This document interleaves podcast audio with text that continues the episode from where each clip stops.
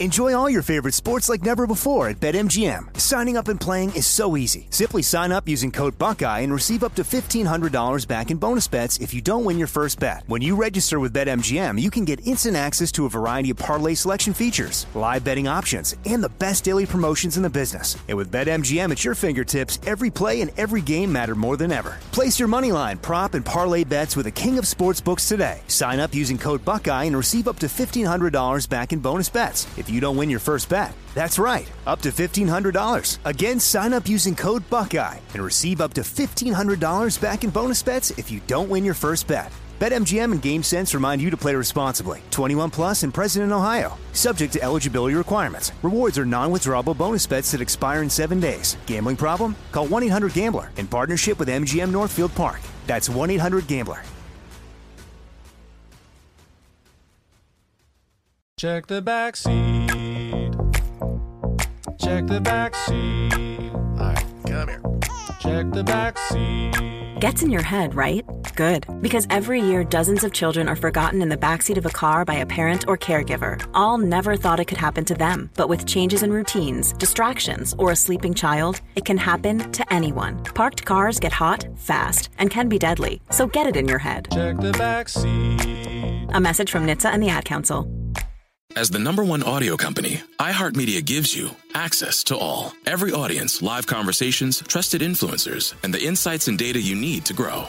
iHeartMedia is your access company. Go to iHeartResults.com for more.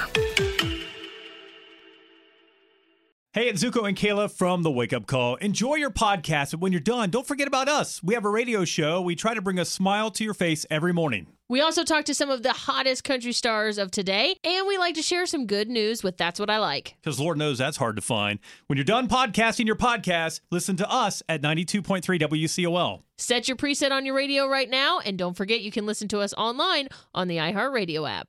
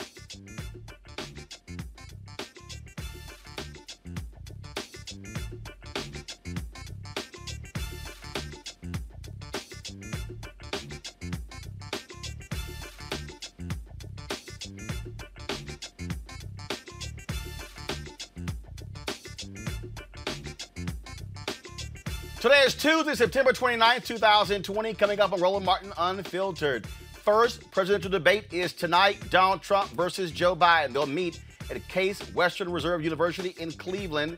We'll break down what to expect tonight with uh, Biden surrogate, Congressman Dwight Evans of Pennsylvania.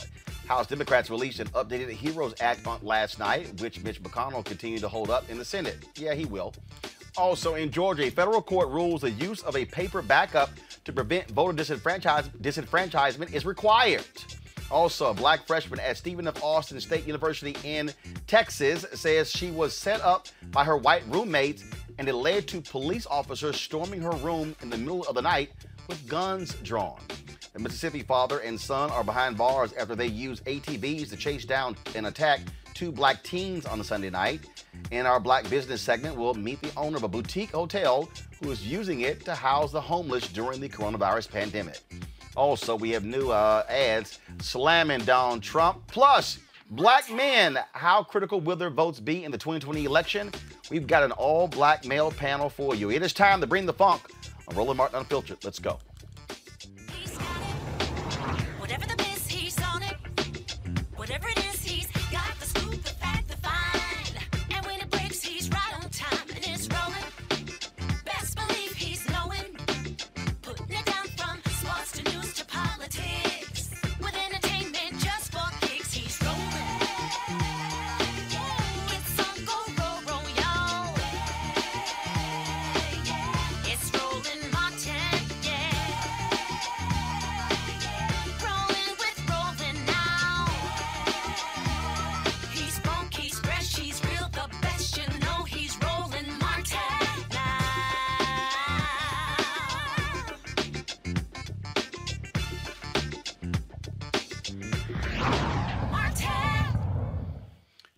Tonight between Joe Biden and Donald Trump taking place in Cleveland, the first of three presidential debates. It is 34 days, folks, until Election Day. Folks are already casting ballots, uh, and you talk about big numbers. More than a million people have already voted early across the country. At this stage in 2016, it was around 10,000, folks. It is going to be uh, a crazy night. Already, the Trump campaign has had all kind of shenanigans, uh, complaining that Joe Biden has wants a break every 30 minutes. Al- Also, Trump demanding a drug test, and then all of a sudden saying that uh, questioning whether Joe Biden was going to have an earpiece during the debate. The Biden campaign has completely dismissed it, but of course, Facebook it is running rampant uh, as well, and so all those things are happening. Let's break it down with our panel: uh, uh, Melik Melik Abdul, Republican strategist; Brittany Lee Lewis, political analyst. Later, I'll be joined by Michael Brown, former vice chair, DNC Finance Committee. Also, we'll be chatting in a second with Congressman Dwight Evans of Pennsylvania. Brittany, uh, it is going to be um, uh, obviously uh, Chris Wallace is a moderator. He's already said he won't be doing any fact checking to me, which is an absolute joke. They're going to be containing this thing to three or four different issues, but there's no doubt in my mind uh, taxes will come up. The Biden campaign today, Joe Biden and uh, Senator Kamala Harris both dropped their 2019 taxes. Donald Trump hasn't dropped his taxes. Uh, that to me was a smart move by Biden Harris. Yeah, absolutely. I mean, we know that there's going to be a hot spot for, uh, you know, Donald Trump in the debate. What can he really say? He's doing what he typically does, which is lying, saying it's not true. And I, and I think it's very clear. You know, uh, both Biden and Harris have released their tax returns. They're being extremely transparent. Um, we know what taxes were paid for all of the previous, you know, sitting presidents. So, you know, it's very clear that Donald Trump is trying to avoid something. And he's literally either one of the worst businessmen on the planet or he, he's an absolute fraud. So I'm excited to see how this plays out. I really hope that Biden goes on the offense offense tonight and uh, takes him down. Uh, Malik Baumans is here. Uh, Republicans, I mean, Donald Trump can't run away from the tax issue. Uh, the New York Times has dropped for the second, their second story on yesterday. Uh, he keeps saying fake news, fake news. Yeah, but is that like he's going to somehow actually drop his tax returns? This is an issue that is going to be uh, critical. Uh, he's talking about, I'm for the little man. That their report also shows he paid hundreds of thousands of dollars in taxes to other countries, but nothing to the United States. He has to deal with this tonight. Absolutely, this is something that the president has to deal with. I actually think that the president should have um, released his taxes prior to this. And I've said many times, even on your show before, that I thought that that was something that he should do. Personally, again, I don't particularly care about a candidate's tax returns, but absolutely, Joe Biden is going to use this as a wedge in this um, in, in the debate tonight, and I actually think that he should. It makes sense for any candidate to do it. We've been talking about Donald Trump's tax returns since 2016. I do believe that it will definitely be an issue in the debate tonight. I don't think that the issue of tax returns itself is going to change any vote at all. But the notion that Donald Trump, we got well, at least it seems as if we got some more information about the Donald Trump Donald Trump's tax returns, whether or not they were um, released illegally or whatever the case may be. We do have some insight, and for the most part, this has to this is pretty embarrassing for the president. We haven't seen anything yet that proves he's done anything illegal, but it is embarrassing. Of course, it's embarrassing to know that someone as wealthy as Donald Trump pays what the law apparently illegal. Actually, um, that's legally actually that's actually that's incorrect. You said there's nothing they've shown he's done anything to illegal. First of all, uh, in their report, it showed where he has received a uh, a charitable break uh, for using his estate uh, in New York as a business when actually it's, it's uh, for personal use. Second of all, their report also shows uh, that he was paying Ivanka Trump consultant fees, even though she was already working for the company. Those are issues, th- those are legal issues. The report also shows, in terms of a legal issue, Donald Trump claiming uh, that he lost money, but then when he has actually tried to seek loans, claiming something else. So those papers have indeed shown the potential illegal activity of Donald Trump. Well, yeah. Well, see, I think you actually said the word there, potential. It's either he did do it, that it actually showed that he um, did something illegal or it was something that was potentially illegal. Well, I well, well, we first of all, first of all, Melly, remember the, the New York Times, they're not the ones to determine that, uh, and that's one of the reasons why the Manhattan DA has their investigation, while the Attorney General of New York State has her investigation, Letitia James, James, but also Donald Trump has been fighting Congress from getting it taken to the Supreme Court. Clearly, clearly, when you fight this hard, you don't want folks to see what's in your taxes. Well, that we again we've had this discussion on your show before. No, Donald Trump doesn't want to see what's in his taxes. Even if everything that he did was was legal and above the board, the fact is is that a seven hundred and fifty dollar payment is in comparison to what most Americans pay overall, it is absolutely low. So that in itself is embarrassing. So even if everything else that he did was was legal and he had an accountant that was able to move some numbers around or whatever, even if all of that was legal, the fact is is that it is absolutely embarrassing to know that he um, paid $750 in taxes. It seems as if that, that, of course, obviously, he's not the only rich person who has these type of accountants who's able to do the um, work the system in this way. He's not new to this at all. Well, his tax returns in that sense. It's not a new thing, but it's absolutely embarrassing. And I'm pretty sure that tonight, that as I said, Joe Biden is going to push hard on it tonight. I am absolutely sure that he will. Uh, Michael Brown joins us right now, uh, former vice chair, of DNC Finance Committee. Michael, uh, again, it's going to be a, uh, a big night tonight. What's weird is that the Trump people, they've been consistently trying to lower expectations in the last 48 hours. They've been furiously emailing surrogates trying to uh, raise, trying to raise the stakes. Ah, a little late, y'all. Yeah. Well, they, they don't know what to do. It's like everything with the Trump campaign or 45's campaign. They can't figure out their messaging. They don't know really whether how to hit um, Vice President Biden. They don't know whether to lower expectation, heighten expectation. He doesn't know whether he should do prep.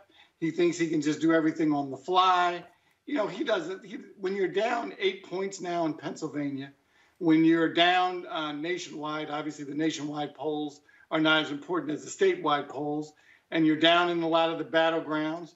You've already started to throw out ballots in North Carolina that are impacting Latino uh, Americans and Black Americans. They don't know what to do. So the only thing they can do is to try to cheat, lie, and steal.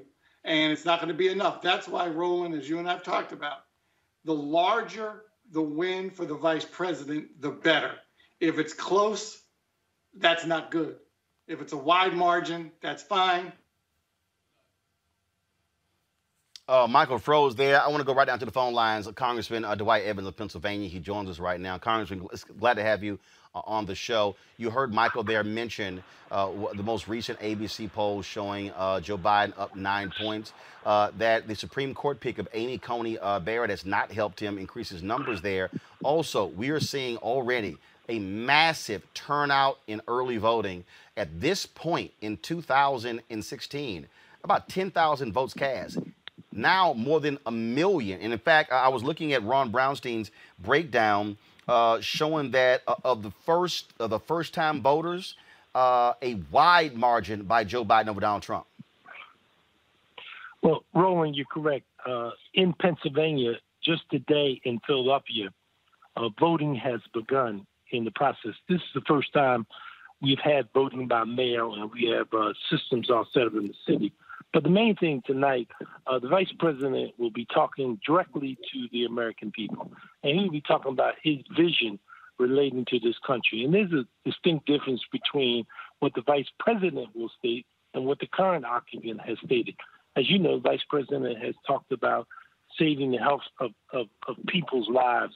And when we talk about over 200,000 people have already died, and particularly the impact that it's had upon African American and essential workers, need to keep that in mind. The vice president tried to tell the occupant of the White House uh, about this problem back in March.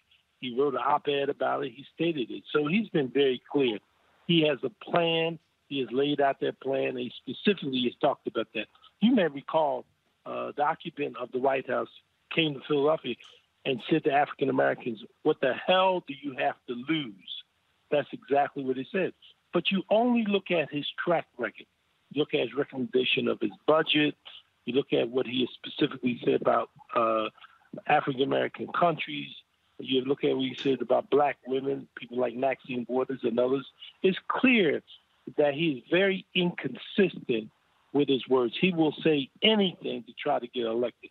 And The- it's very clear that the voters, in my case, I believe, will will not be fooled by this. Pennsylvania obviously is critical because it was one of the three states that was they were considered that the blue wall for Hillary Clinton in 2016. Pennsylvania, Michigan, as well as Wisconsin. Donald Trump won all three of those combined by around 78,000 votes. Uh, course, go to my iPad uh, tomorrow after this debate. Joe Biden is going to do take a train tour through Ohio and Pennsylvania. This is one of the billboards that, that's going to be greeted uh, in a town there in Pennsylvania. I'm a Republican. I'm a veteran. I'm voting for Joe Biden. Um, the, what, what you're seeing here, what you're seeing here, really play out, uh, uh, Congressman Evans, uh, is that a lot of folks uh, who are Republicans are, are, are crossing. Uh, and when you look at the numbers, Joe Biden is doing better among white voters in 2020 than Hillary Clinton did in 2016. Well, think about it. The former governor, who was a Republican, uh, Tom Ridge, came out on Sunday. He was a he was the governor of Pennsylvania. Well, no, was first of all, Bush. first of all, not just governor, head of the Department of Homeland Security under President George W. Bush. He's around there, and he spoke his mind because he spoke about the country first. And he said, nowhere in good conscience could it be for Donald Trump. That should give you a little indicator that there's change that is coming. Uh, Vice President Biden and Senator Harris, that combination, that it sends a real uh, clear message. Hey, look, even if you want to talk about The Rock, who is from Pennsylvania, he talks about them and the importance of them. I'm sharing with you there's a cross section of people realizing that Vice President uh, Biden is really talking about the soul of America, written by Jon Meacham. He understands that this country is too sacred and we cannot allow this democracy to be in um, Trump's hands for another four years. That's important. And if you look at the Supreme Court pick, who basically going to eliminate Obamacare, that's important to understand. In terms of Obamacare, what it means, particularly in the African American community, uh, the people who will be affected in, in this this country, we can no longer accept and tolerate. And particularly in the African American community, there is an awareness. The African American community are very aware of the importance of this election. In my view, as one member of the Congressional Black Caucus, with Karen Bass and others, uh, we understand the importance of this election. We're not going to take it for granted. Uh, I was just on a conference call on Sunday. You mentioned uh, North Carolina, uh, Congressman Butterfield, uh, in terms of outreach. So we are working everywhere. We're not taking anything for granted, and we understand the significance of this election. Congressman Dwight Evans of Pennsylvania, sir. We certainly appreciate it. Thank you so very much. Oh, I, hold on. Before we go, before, before you go, uh, specifically, are, are are black folks there organized and mobilized to ensure that we're not being susceptible, susceptible to the naked envelope that is every, that the procedures are being followed? Uh, is, you know, is is that happening there in Pennsylvania? The answer is yes. Uh, we're not taking anything for granted. We're working around the clock because this president will steal, rob any way he can to get back to that White House. We assure you we're going to work all around the clock to make sure that naked ballots or any other way of distracting is not going to be an impediment to us winning this election. All right, then. We certainly appreciate it. Thank you so very much, Congressman Evans. Thanks a lot. Look forward to having you back. Thank you. All right, folks. Um, the, we, again, when you look at, uh, let's do this here. Let's go again. Not that many days left. Please pull up the early voting graphic because it's important we give this information out because, folks, again, if you haven't registered, you can't vote. So you, if you haven't registered, look, deadlines are coming up soon. Next week, the first set of deadlines. We're going to give this out every single day so you know exactly in your state what the registration deadline is. If y'all have the graphic, please, let's get it up. Uh, and so uh, we want to have this every single day. Uh, so we're going to emphasize this because it's important you understand. Also, I want you guys uh, to go to, again, I'm getting emails from people who are realizing that they have been purged. Uh, some 300,000 people in uh, Wisconsin uh, have been uh, purged. Uh, Greg Palast has been talking about this. Are you on that purge list? Uh, I want you to go to vote.org. You'll see right here, 34 days left. Go to vote.org. check your registration. I got an email from a guy today who said that he um, that he said his his vote was it was in like it was like a status. It was pending. He also requested a mail ballot. I told him to immediately reach out to the state registrar uh, in his state. I've had other people hit me, and they have said that they have said that same thing. They've been issues they've been having where they actually check the registration. They with a, a card in hand had been purged. So here are the deadlines. If you are in Alaska or Rhode Island, folks, your registration deadline is October 4th. That, folks, is Sunday. That's the deadline. If you're in Arizona, Arkansas, Florida, Georgia, Hawaii, Indiana, Kentucky, Louisiana, Mississippi, Ohio, South Carolina, Tennessee, and Texas, your deadlines to register to vote are Monday, October 5th. Look, huge, huge implications if you're in Georgia. New poll has come out showing that Raphael Warnock has now moved into second place behind Kelly Loeffler uh, for the U.S. Senate seat. He needs to be in the top two to advance to the runoff. Uh, and so we see that happening. You got to be registered. If you are there uh, in Mississippi, Mike Espy is down one point to Cindy Hyde Smith in Mississippi for the U.S. Senate race. You got to get registered, folks. Otherwise, you can't have an impact.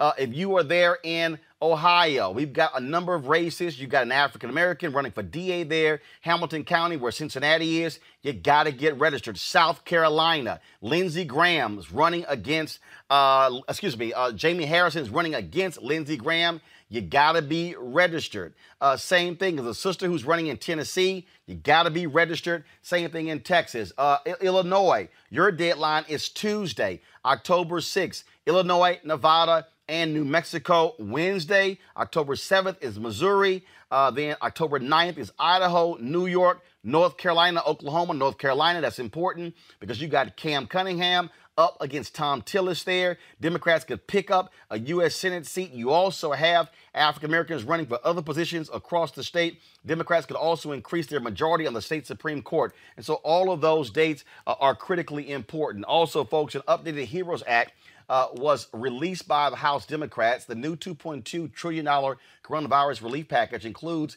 much of what was passed in the original bill in May. The bill includes another stimulus check to give to American families weekly federal unemployment benefits and student loan payment suspension. Uh, that, of course, uh, is critically important, Brittany, because again, the debate is coming up. Mitch McConnell, he's moving fast on the Supreme Court justice, has done nothing here look, Americans out there are suffering uh, on unemployment.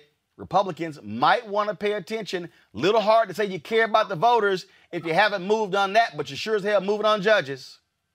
You know, we, we would think so. And it's really about time for this HEROES Act to come out. The American people have been struggling, and we know that, Roland. You know, as of August, we still had about 30 million Americans with little to no income coming in. And our response, right, it completely tears down the notion of American exceptionalism. In neighboring developing countries, um, they've had a much swifter response, not only in terms of handling the virus, but also in terms of ensuring citizens, you know, are receiving some type of regular stimulus check and, you know, putting food on the table. So, yeah, the Republicans, you know, really better get on it. And I, I, I pray that they approve it. And, and, and, if not, I also hope that it affects the, the way in which Americans are voting because it's very clear the Republican Party does not care about Americans and they certainly don't care about black folks. Miller, your party may want to do something real fast because, again, uh, to take no action uh, when it comes to uh, Americans who are hurting uh, as a result of coronavirus is not a good look.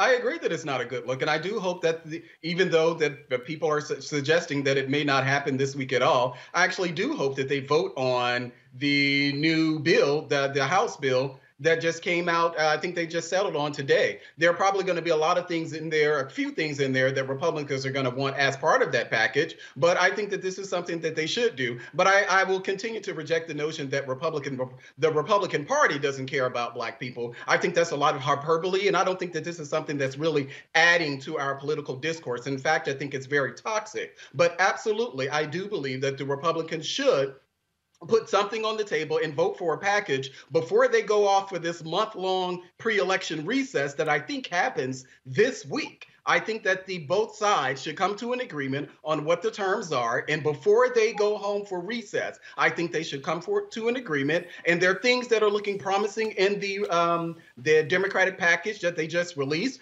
But there, as I said, there are some questions that I'm sure that Republicans are going to have about it. But a couple of those things that they're talking about, even the addition, the money for schools, yes, the original package that the Republicans had had that money in it for schools, and Democrats added even more money to it. And so those things will absolutely be helpful. The $1,200 stimulus, don't know about that particularly, but hey, as someone who will probably get a $1,200 check, I'm going to say absolutely I would want to get a $1,200 check. Whether or not that passes eventually, I don't know. But they should definitely, before they go home for recess this week, they should pass a bill. They But- should come to but an Michael, agreement. here's If the deal. excuse why not. Michael, here's the deal. Democrats have already passed a bill in the House. They're just waiting for Mitch McConnell to even bring it up. He won't even do that.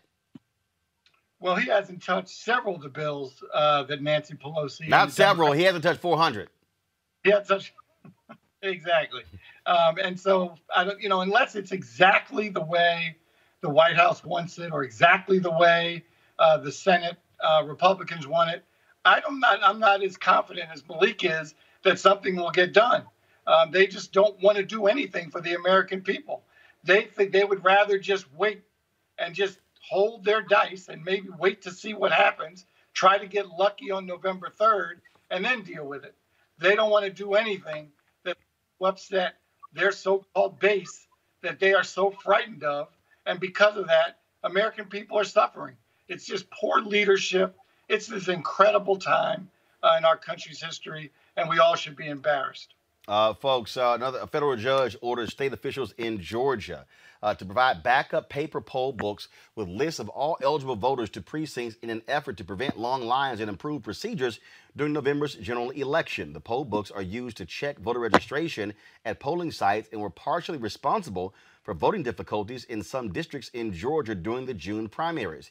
U.S. District Judge Amy Totenberg, who was nominated by former President Obama, ruled that Republican Secretary of State Brad Raffensperger must immediately send paper formats of all the information contained in electronic poll books and require election officials to use this paper backup in the case of a machine malfunction. Brittany, this is critically important uh, because these federal judges, they have been doing their part challenging uh, these Republicans. Republicans are doing their best to lead voter suppression. Uh, it's so bad. These idiots, and yes, I'm going to call Melik your party idiots.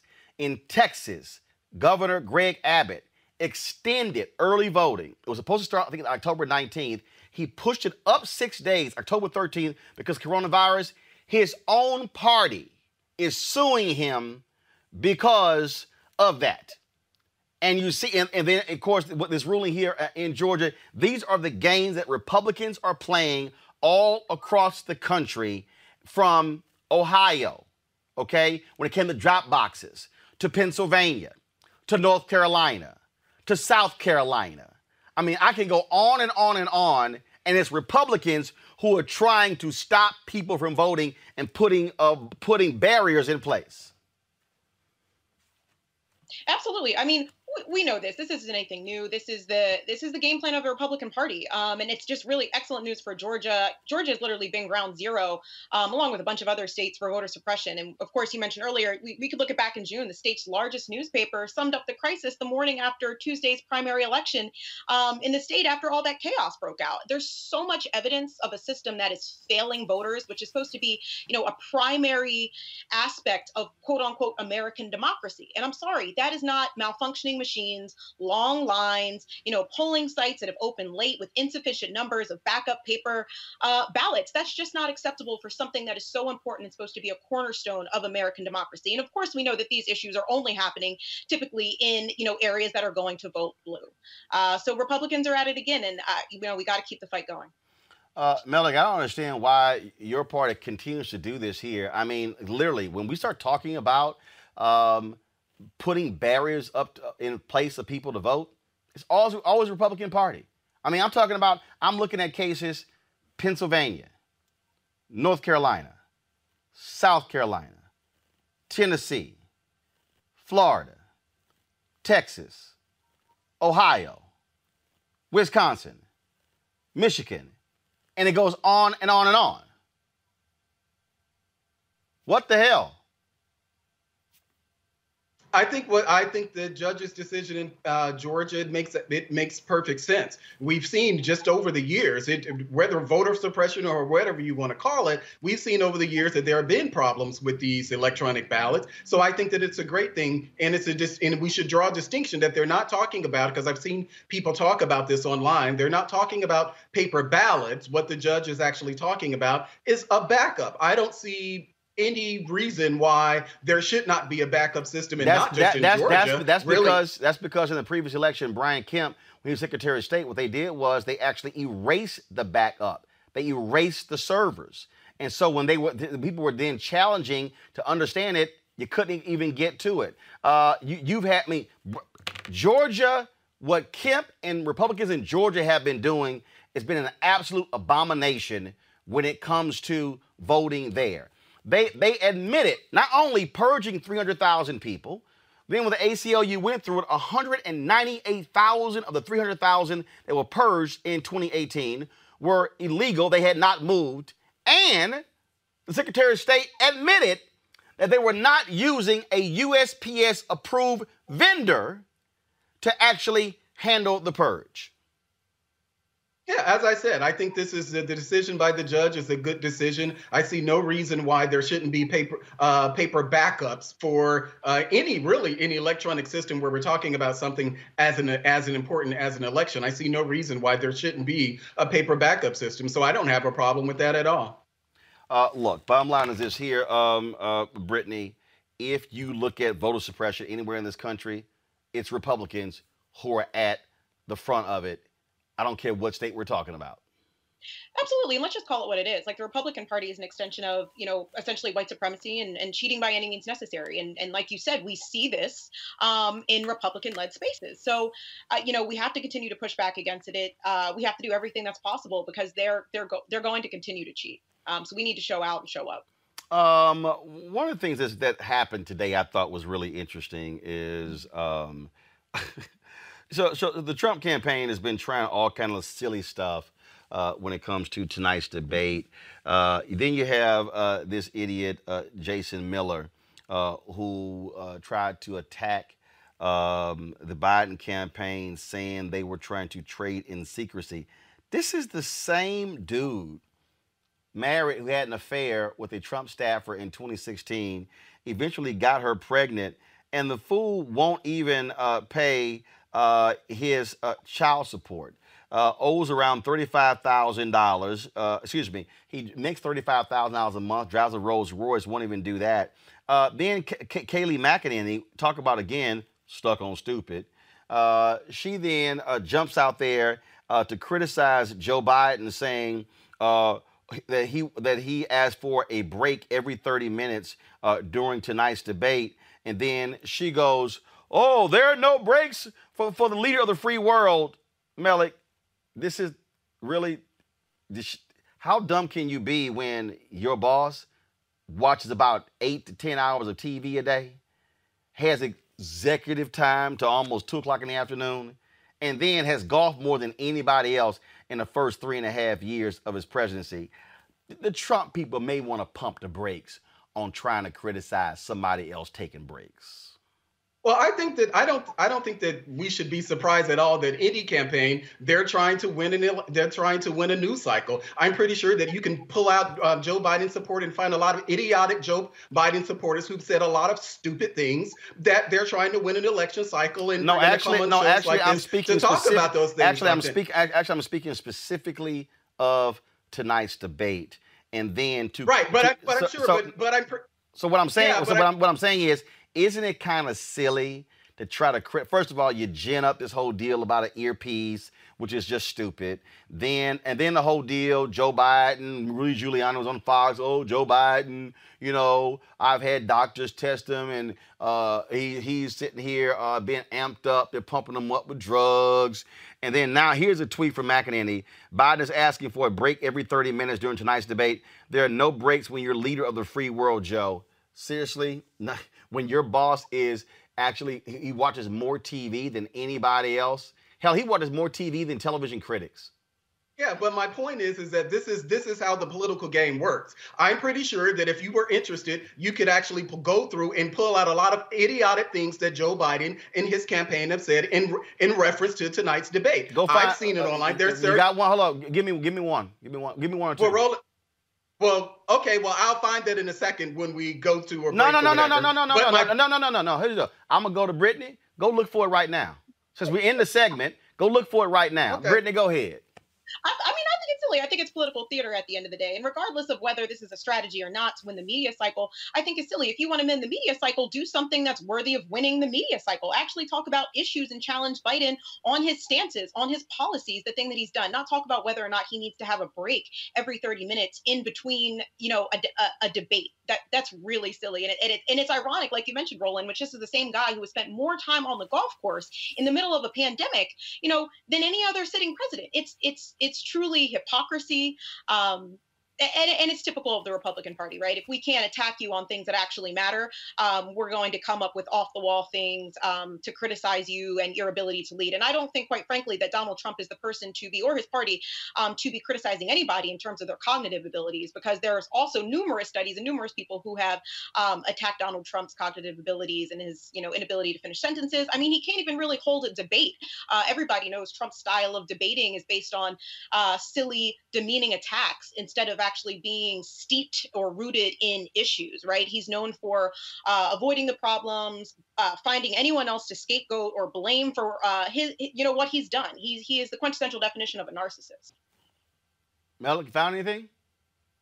Yeah, actually, here, there's there there it is, a statement from Jennifer. I'm assuming this is Jennifer Granholm. What she's talking about is the same thing that we've heard talk that we've heard talked about probably for the four uh, the past four years. What did she say? Talking about What did she say? Well, what she says is is that he he will actually start out talking about calling Donald Trump an inveterate liar and will lie during the debate. But he is a they liar. Talk about the fact. Well, what? But that's so that's the thing then, Roland. No, no, This no, no, no, no, no. Hold up, hold up. So you're trying to compare.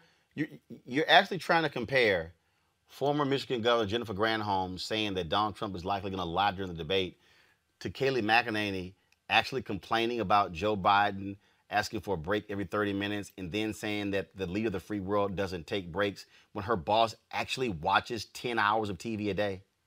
But Roland, that of course that Kayleigh McEnany is McEnany is going to say that. Again, this is all part of the lead up to the debate. This no, is what that's not happens even. That's literally even. all I mean, the I mean, time. I, I, So I, I Jennifer get. No, no, no. Here's the- if you so- if you're but Kayleigh, so if- if but Melik, Melik, if you're Ka- Melik, if you're Kayleigh McEnany and you want to actually talk about, you know, substance or things on those lines, but li- literally, she's trying to complain about him taking breaks when her boss, he lit his whole presidency has been a break. But this is the, the whole idea is cheap shots. In the statement that we were just talking about from No, Jennifer, no, no. Jennifer Read it. No, no. I want you to read what she said. That, that, The that- actual- hold on, hold on, hold on, hold on. You're saying what you're about to read. You're calling a cheap shot. Go ahead and read it. So you, she said he can start out by saying, acknowledging from the outset that Donald Trump is an inveterate, inveterate liar, and he will be doing this during the debate. He just can't spend all of his time talking about battling Donald Trump's lies, whatever. He can go on to talk about the messaging and things like that. This is the idea. So one second. being- Are you actually saying that her calling Donald Trump an inveterate liar is a cheap shot, or is it factual? Well, what I'm saying is that that's not policy. No, no, no. But no, it, actually, it is policy if you lie about But that's policy. poli- No, no, hold on, hold on, hold on, hold on, hold on. It's actually, actually, it's policy if you Roland, lie about policy. You can't, Roland. You can't. You can't say that calling somebody a Melik, liar. Melik, is Donald Trump a liar? Melik, is Donald Trump a liar? There are things just like Joe Biden. No, I'm asking. things- Is Donald Trump a liar? there, there are things just like Joe Biden that Donald Trump has said. Has Don, has Donald. Trump told more than ten thousand lies since he's been in the White House? Well, I, I mean, well, I, I, I don't know. I mean, I, I haven't Well, actually, counted actually, the number. fact, fact, I fact, haven't counted actually, fact checkers have. said, That- but Melik, my- Me- Me- Melik, Melik, this is real simple. Even though you voting for Donald Trump again, bruh, you just need to go ahead and let that one go just by saying, yeah, he lies too much. Well, I mean, he lies Roland, too much. We've talked about, we're rolling. We've talked about this on your show many times. So just before. let it go. Trump- Just let he lies too much. He's a liar. But no, you want me to say what you want me to say. No, no, no, but- no, but is he a liar? on- Roland, Is I've he a been liar? On your show. Roland, I've been on Is he a show. liar? Yes or no? Roland, I've been on your show many times before, things that I've disagreed with Donald Trump. I've actually been honest in talking about that. Joe Biden has lied. We know that Joe Biden has lied. I'm not going to get on your show and say that Joe Biden is a liar because he's told things, he said things that just wasn't true. Who's a, who's a, okay? How about this here? Who's a bigger who, nothing who's a who's a bigger liar, Trump or Biden? To me, to me, they're both politicians. So it Brittany, let me ask you a who's question. Br- Brittany, It just doesn't matter. at Brittany, let me ask you a question. Who's the bigger liar, Trump or Joe Biden? Well, of course we know what Brittany's going to I, say. one second. I, you- hey, Me- Me- Melly, I didn't ask you. I asked Brittany. Her time to talk. Brittany, go ahead. We know it's Trump. I mean, we've seen- seen so many times where this man has been fact checked over and over and over again. I mean, just very blatant lies. There's been there's been various media outlets that have literally had clips of Donald Trump saying one thing and proof of what he's actually done on the other hand. And then, wait a minute. Then, then they got stuff where he then lied about the lie. He says, I didn't say that. I, I, it's- what is Mel- Melly, Biden- Melly, so what I'll, is Joe Melly, Biden? Melly, Joe I'll bet you right now. I'll bet you right now, Melly. I'll bet you 50 bucks. At the end of tonight, Donald Trump will have will say more lies than Joe Biden. Take the bet. Well, we know. now hold on. we- I'm at well, Melly. I'm just asking you. No, I, do you, t- do you no, take the bet? No, no, I'm not going to bet you on that, but I'm pretty sure. You know why you ain't gonna bet end of the me? Because you know you're I- gonna lose fifty dollars. Joe Joe Biden will tell his number. Hold of up, hold up. well. All, all I, We do Melly, know Melly, that, Melly, brother. I, I, I'm, I, I bet you fifty dollars. Donald Tr- at the end of tonight, Donald Trump will tell more lies than Joe Biden. Well, You, you no, hold on, hold on, hold on, hold on. Do you want to bet? no, I'm Cause your ass know he gonna lie. But- I gotta go to a break. I gotta go to a break. I'll be back on Rolling Biden Unfiltered. You know. I'll be back. I'll be back. I gotta keep the stats. Who's the stat keeper that turns these stats into facts in the practical real life? But we act exactly. It ain't like, all right, let let Roland do it, or I'll, I'll flip on when I want to get woke, Right. Because Roland got it covered. So we gotta say that, all right, when you age up, your responsibility up. It ain't for us. It's for somebody else. It's really for for those after us. It's for our kids and all those younger that we have to be able to understand what's coming at us because it's coming at us at a super accelerated rate. I mean, everybody got some a computer attached to their hip. Right.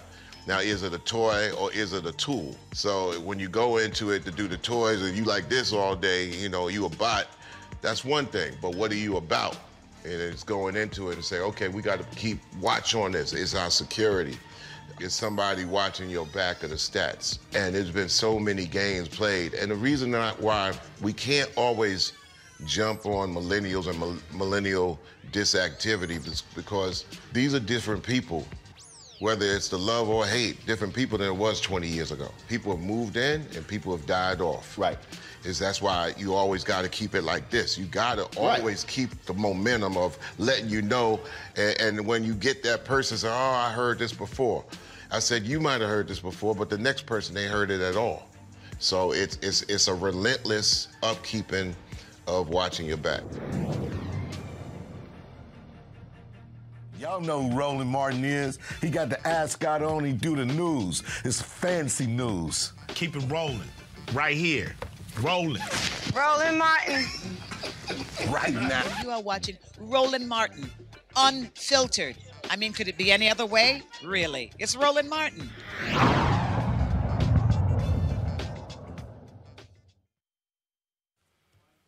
All right, y'all. You know we focus on black business on our show. And Kristen Kitchen, she's the founder and CEO of Sojourn Heritage Accommodations. Their mission is to create a unique brand of boutique hotels focused on the history, culture, and heritage in the communities where they are located. The Sojourn Heritage, Heritage Accommodations Hotel Group recently launched the Dunn's Josephine Hotel located in Miami, Florida, in the historic Overtown District. The hotel is an ode to both the Miami and Harlem Renaissance periods. Each guest room is decorated and dedicated to Harlem Renaissance legends such as Josephine Baker, Langston Hughes, Zora Neale Hurston, to name a few. Uh, joining us right now is Kristen Kitchen. How you doing? Hello, Roland. How are you? Uh, doing great. First off, um, are, are these bed and breakfasts or they are there hotels? Is there a difference? Well, Six Acres is a is a bed and breakfast, and the Dunns Josephine is a boutique hotel. So every B and B girl wants to be a hotelier. So we just made that transition. And so, was this your first foray into the hotel business? Yes, it is. Yes, it is. So we chose Miami because it's hard to fail in a city that ranks number one or two in tourism. So that's why we chose Miami. Uh, obviously, uh, there are folks, uh, you have Airbnb and things along those lines. And so, how do you uh, hope to compete? Well, we are competing very well. Our B&B in Cincinnati is, you know, being heavily used by Airbnb because people do want to have an entire space. So that's actually working for us. In in Miami, we've pivoted to a shelter and we've been housing the homeless since day one of the pandemic. And uh, why, uh, why did you make that decision to, to house the homeless?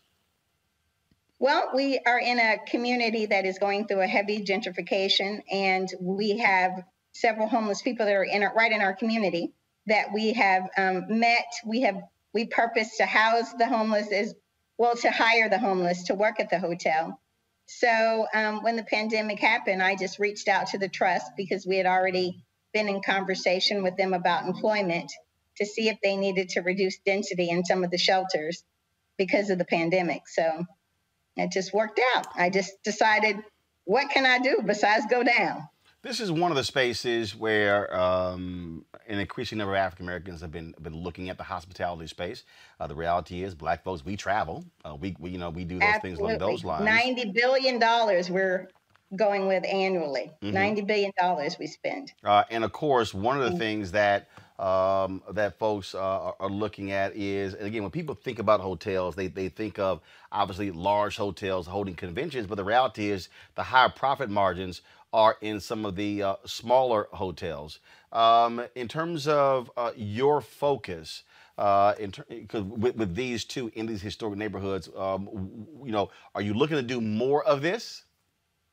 Absolutely. Our goal is to expand the brand.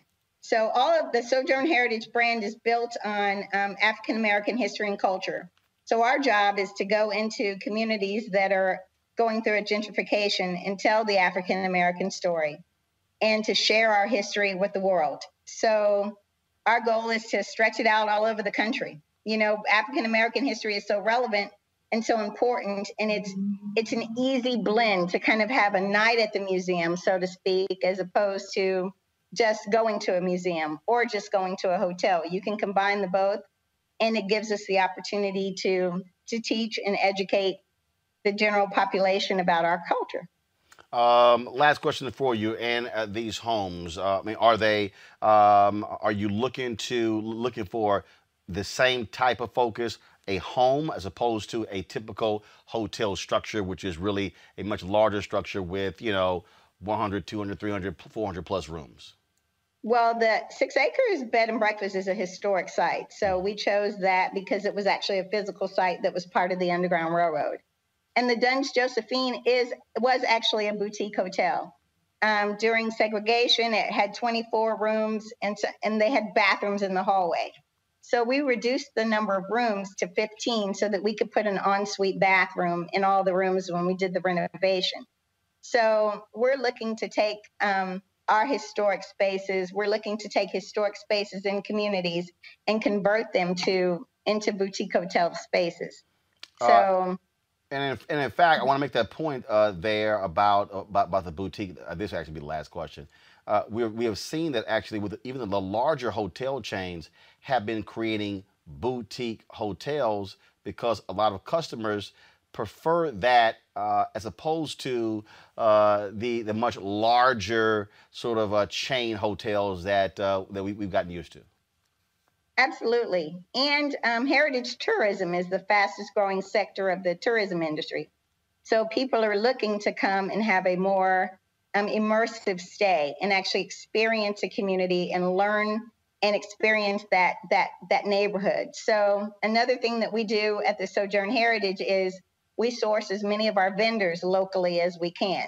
So our soaps, our shampoos, our body butters, our coffees, our teas are all from people within the community or within greater Miami. So that's a major part of our goal as well. So as you go to different ones, you'll have the opportunity to experience different things, which is different from any other hotel brand because you have to go into those portals Oftentimes, you know, they aren't dealing with companies that aren't worth at least a million dollars.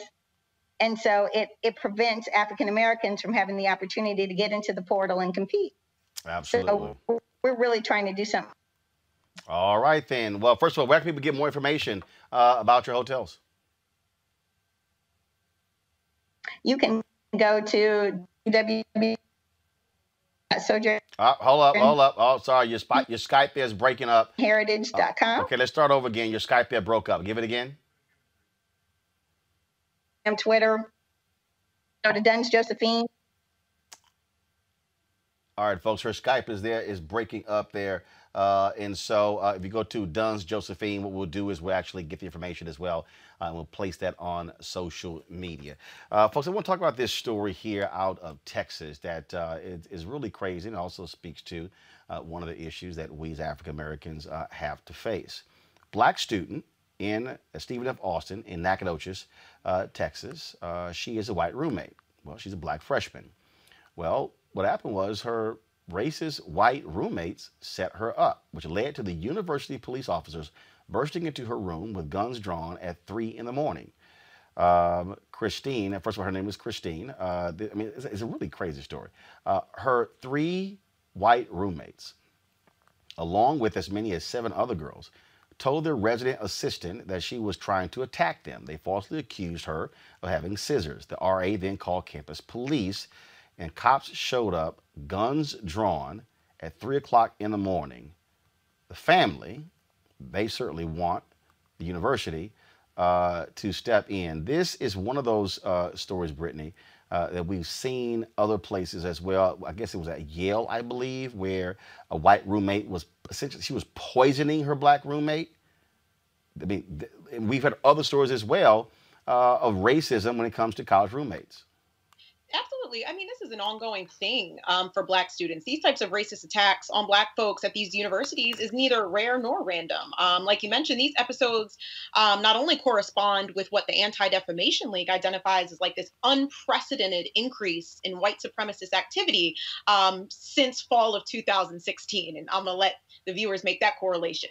Um, since then, Black college students have been targeted in a ton of attacks um, at the Ivy League University, where I believe one uh, white college student, she had a black college student, she tried to poison her with her menstrual blood.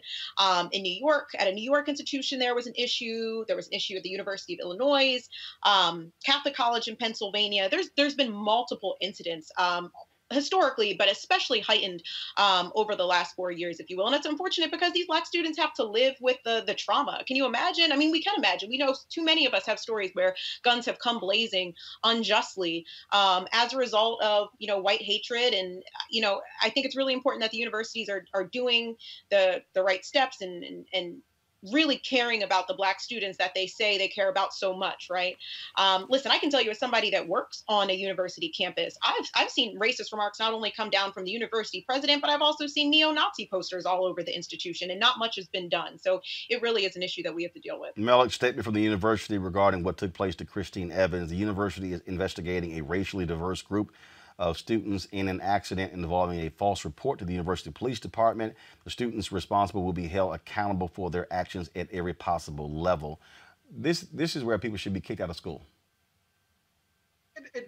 You actually, and I'm glad you read that statement because when I saw it and I said to myself, well, what does that mean, a racially diverse group of students? And I know the three roommates were white and then the other seven were racially diverse, but I don't know what that means. What I, have no concept of what that means at all and how that factors into what they did. What what the roommates did were wrong. It doesn't matter if she were black or if the roommates were white, even if the roommates were black, this is something that was wrong anyway. Whatever the motivation was, this is something that was wrong. We've definitely seen these things around the country before, so this isn't um, surprising to me. But one of the things that I was, as I was reading up and just looking at some of these other cases, these things aren't prosecuted they aren't prosecuted or even um, they're, they're finding that this was actually done for any type of racial purpose. So when you have these type of incidents where i'm sorry racial motivation but so when you have these type of incidents clearly you have these three white roommates i think i'm, I'm assuming female roommates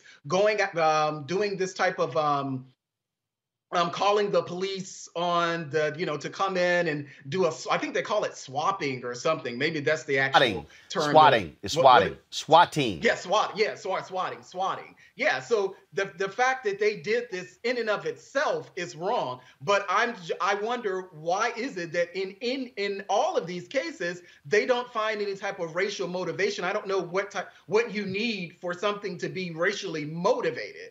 And that's what kind of got me about the case that was going on in Texas. Yes, we've seen this many times before. I think it was in um, um, Connecticut, I believe it was. It was in, and maybe that's the uh, where the the white student called uh, the authorities on a black student who was napping on campus. What is that? It's easy. It's called, it's called being black in America. That's what it's called. It's called being black in Yeah, but America. Yeah, but it's just so it's like even in the state of Connecticut, there's nothing. There's nothing um, in the um, uh, final the findings of it to say that this these type of things were racially motivated. So I just wonder, well, what i- what is it that you have to prove? And I know at the federal level, it's a very high bar for proving hate crimes and things like that. But even on a state level, what is it that you have to do to prove that something was racially motivated? It seems like this is just the case in many of these all around the country. Yep, that's what it means to be black in America. All right, folks, uh, we certainly appreciate it. Thank you so very much uh, for joining us uh, on uh, today's uh, show. Got to go to a break. We Leave come back. early. Uh, well, actually, we come back. We got we have a discussion: black men and the 2020 election. Uh, I think they're checking to see if you can stay, uh, Melik. We'll see, uh, but we'll talk about that. when We come back uh, on Roland Martin Unfiltered. You want to support Roland Martin Unfiltered? Be sure to join our Bring the Funk fan club. Every dollar that you give to us supports our daily digital show. There's only one daily digital show out here that keeps it black and keep it real as Roland Martin Unfiltered. Support the Roland Martin Unfiltered daily digital show by going to RolandMartinUnfiltered.com. Our goal is to get 20,000 of our fans contributing 50 bucks each for the whole year. You can make this possible. RolandMartinUnfiltered.com. Right, so a lot of y'all are always asking me about term, some of the pocket squares that I wear. Now, I don't know, Robert don't have one on. Now, I don't particularly like the white pocket squares. I don't like even the silk ones. And so I was reading GQ magazine a number of years ago, and I saw uh, this guy who had this, this pocket square here, and it looks like a flower. Uh, this is called a shibori pocket square. This is how the Japanese manipulate the fabric to create this sort of flower effect. So I'm going to take it out and then place it in my hand so you see what it looks like. And I said, man, this is pretty cool. And so I tracked down, the, it took me a year to find a company that did it. Uh, and so uh, they these about 47 different colors. And so I love them because, again, as men, we don't have many accessories to wear. So we don't have many options. Uh, and so this is really a pretty cool uh, pocket square. And what I love about this here is you saw uh, when it's uh, in, in the pocket, you know, it gives you that flower effect like that. But if I wanted to also, unlike other, because if I flip it and turn it over, it actually gives me a different type of texture. And so therefore it gives me a different look. So there you go. So uh, if you actually want to uh, get one of these Shibori pocket squares, we have them in 47 different colors. All you got to do is go to RolandSMartin.com forward slash pocket squares. So it's RolandSMartin.com forward slash pocket squares. All you got to do is go to my website uh, and you can actually uh, get this. Now, for those of you who are members of our Bring the Funk fan club, there's a discount for you to get our pocket squares. That's why you also got to be a part of our Bring the Funk fan club. Uh, and so that's what we want you to do. And so it's pretty cool. So if you want to jazz your look up, you can do that. In addition, uh, y'all see me with some of the feather pocket squares. My sister who's a designer, she actually makes these. They're all custom made. So when you also go to the website, you can also order one of the customized uh, feather pocket squares uh, right there at RolandSMartin.com forward slash pocket squares. So please do so. And of course, uh, goes to support the show. And again, if you're a Bring the Funk fan club member, you get a discount. This is why you should join the fan club. It is because of protests that we've been able to make America better. We're the patriots who say we believe in this country and we believe that it can be about justice and equality for everybody. And we can't back up from that. Right. We can't allow anybody to intimidate us and call us violent and talk about somehow we are approaching the establishment in a terrible way. We can't allow them to take away our right to protest. Hey, what's up? This is Marlon Wayans. No, it's not Keenen. No, or as some of y'all say, Clignon. No, it's not Damien. It's really da- it's not Damien because I do not have a bald head. Um, it's one of the Wayans. It's not Winans uh, because they have been coming up to go, hey, how you doing? I love the Winans. There's no BB and no CC in this family. There's Kiki and Damon. So I am one of them Wayans uh, brothers, or as you may want to call fraternity population. Uh, there's the Chinese, and then there's the Wayans. We there's so many of us. Seven Wayanses was born during this drop. So you are watching my man Roland Martin, who uh, really uh, is swagged out. I want to give a big shout out to my man Roland Martin because he inspired the generation. He's the one that got Al Sharpton in the gym doing selfies. He got at Reverend Al was like, "Oh, I see Roland trying to look like he got a little two pack. I'm gonna get him one better." He's the one that got Al doing the one handed almost push up on the desk. So Roland Martin is the inspiration behind that. So be sure to tune in and watch. Roland Martin, Unfiltered. I'm Congresswoman Terry Sewell from the state of Alabama. You have one vote. Use it.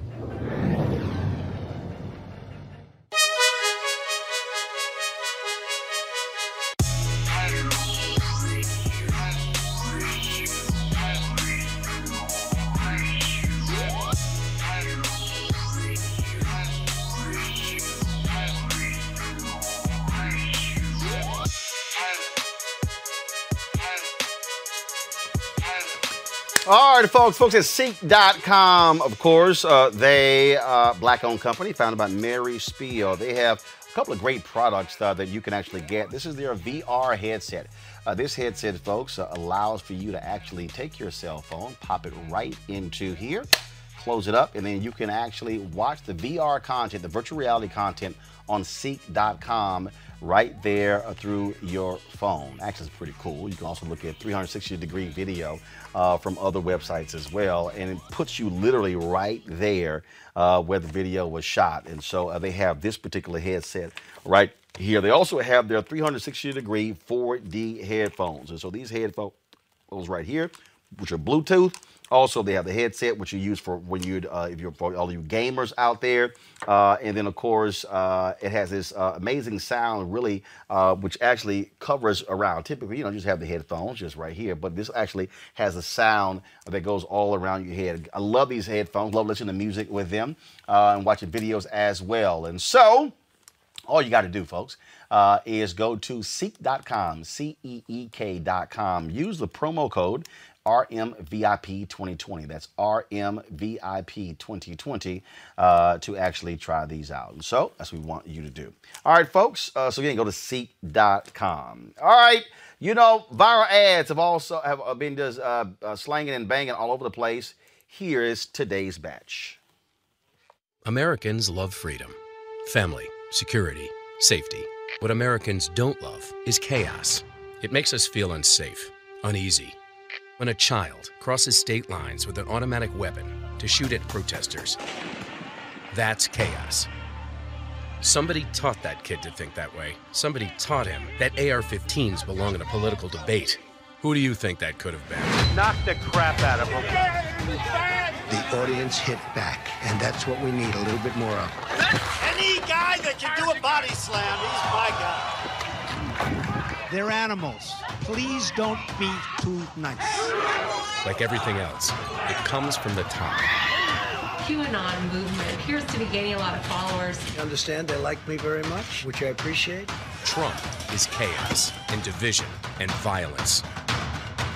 Can we take four more years? You have to stand against violence in every form it takes. The Democratic coalition is responsible for the content of this ad. Leadership is not just about sitting in the pilot seat, it's about knowing what you're doing and taking responsibility for it, being prepared, ready, and able to handle anything that might come your way. I've been flying over this country for 53 years.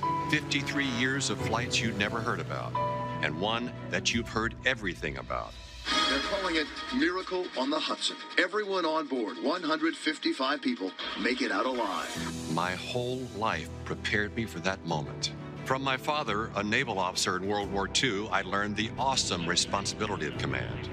From my service as an Air Force officer and a fighter pilot, I knew that serving a cause greater than oneself is the highest calling. And it's in that highest calling of leadership that Donald Trump has failed us so miserably. Now it's up to us to overcome his attacks on our very democracy.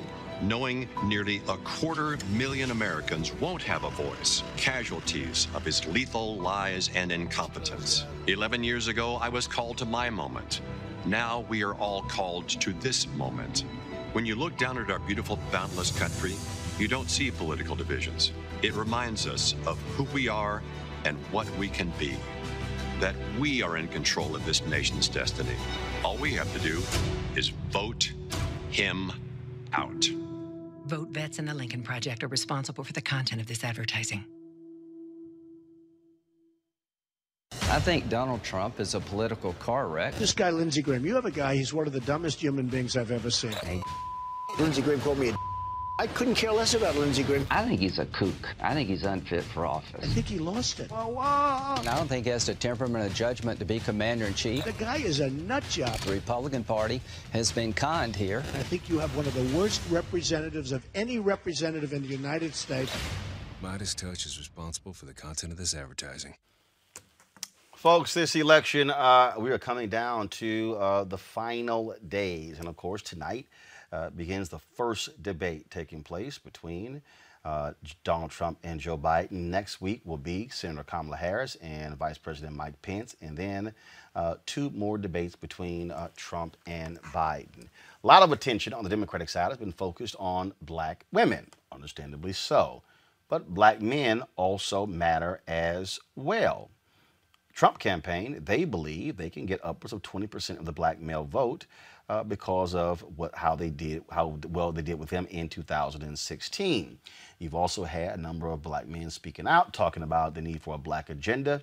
Uh, Ice Cube, Puff Daddy, we're still waiting on Puffy's plan uh, that he he talked about uh, back in June.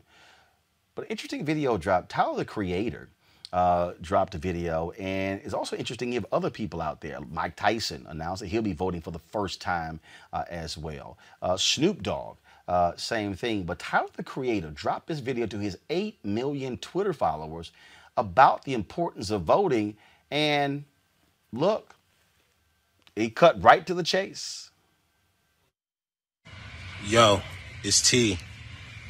Look, I know I'm the last person y'all should ever take advice from but I'm reiterating what everyone else is saying. And please, please, if you are young and your fucking back don't hurt, go to them polls and cast a fucking vote. And I didn't give a fuck about none of this shit, just like a lot of y'all. This is actually gonna be my first time voting, but I am on the other, I see the light. And a lot of y'all gonna be like, eh, my vote doesn't matter. And they're gonna pick who they want. Yeah, you weird ass. Keep that up. Y'all was posting black squares and, and, protesting from y'all phone and, and writes this and canceling everybody. Pull up. Y'all want a new DA? Pull up. Y'all y'all want all these rights and shit? Then fucking pull up.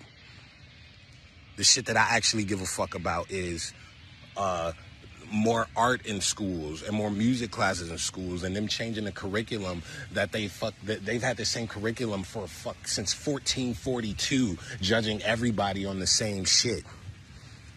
And I and I have female friends who who need certain things. And I like being able to fuck on and marry whoever the fuck I want at any given moment. And if we want to keep some of those options then we have to start somewhere and I'm not, I don't, I'm not a fucking encyclopedia on this shit, but I know one goddamn thing that if we want any of that, then y'all know what to do. Y'all gotta pull up. Actually go to the polls. Cause some of that mail-in shit gonna try to call fraud. So if you could go to the polls, and I know them lines gonna be long and it's gonna be hot, but please do that. All right? It's hot as fuck and this was like my third take of this video. And yes, love. Then, of course, last month, that was Jaheim who, uh, looking like I Dream of Jeannie with, with this video. I'm gonna get to this bag about this Trump. Trump has saved a lot of people, man. Face it, it is what it is. I don't give a damn who don't like it. Do your homework, cause I'm gonna post some more stuff. I'm gonna wake y'all up. And um, yeah, if it wasn't for Trump taking the stance that he's take, taken, you guys would have been done, finished, finito. Yes, Flint, Michigan. Y'all already know I'm with y'all, man. Love y'all, and we're gonna heal that nation over there. Peace.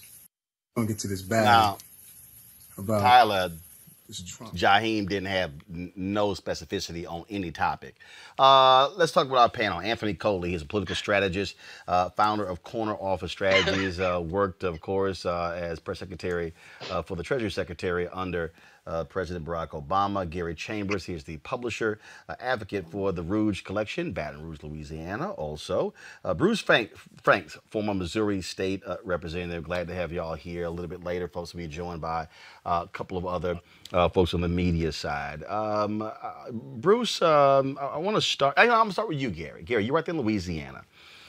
Um, when they had the special election in Alabama, there was so much attention when the election was over about how black women put Senator Doug Jones over the top. 96% of black women voted for Doug Jones. But 93% of black men also voted for Doug Jones. And I heard from a number of different brothers who were saying, uh, I'm sorry, did our votes count in this whole deal?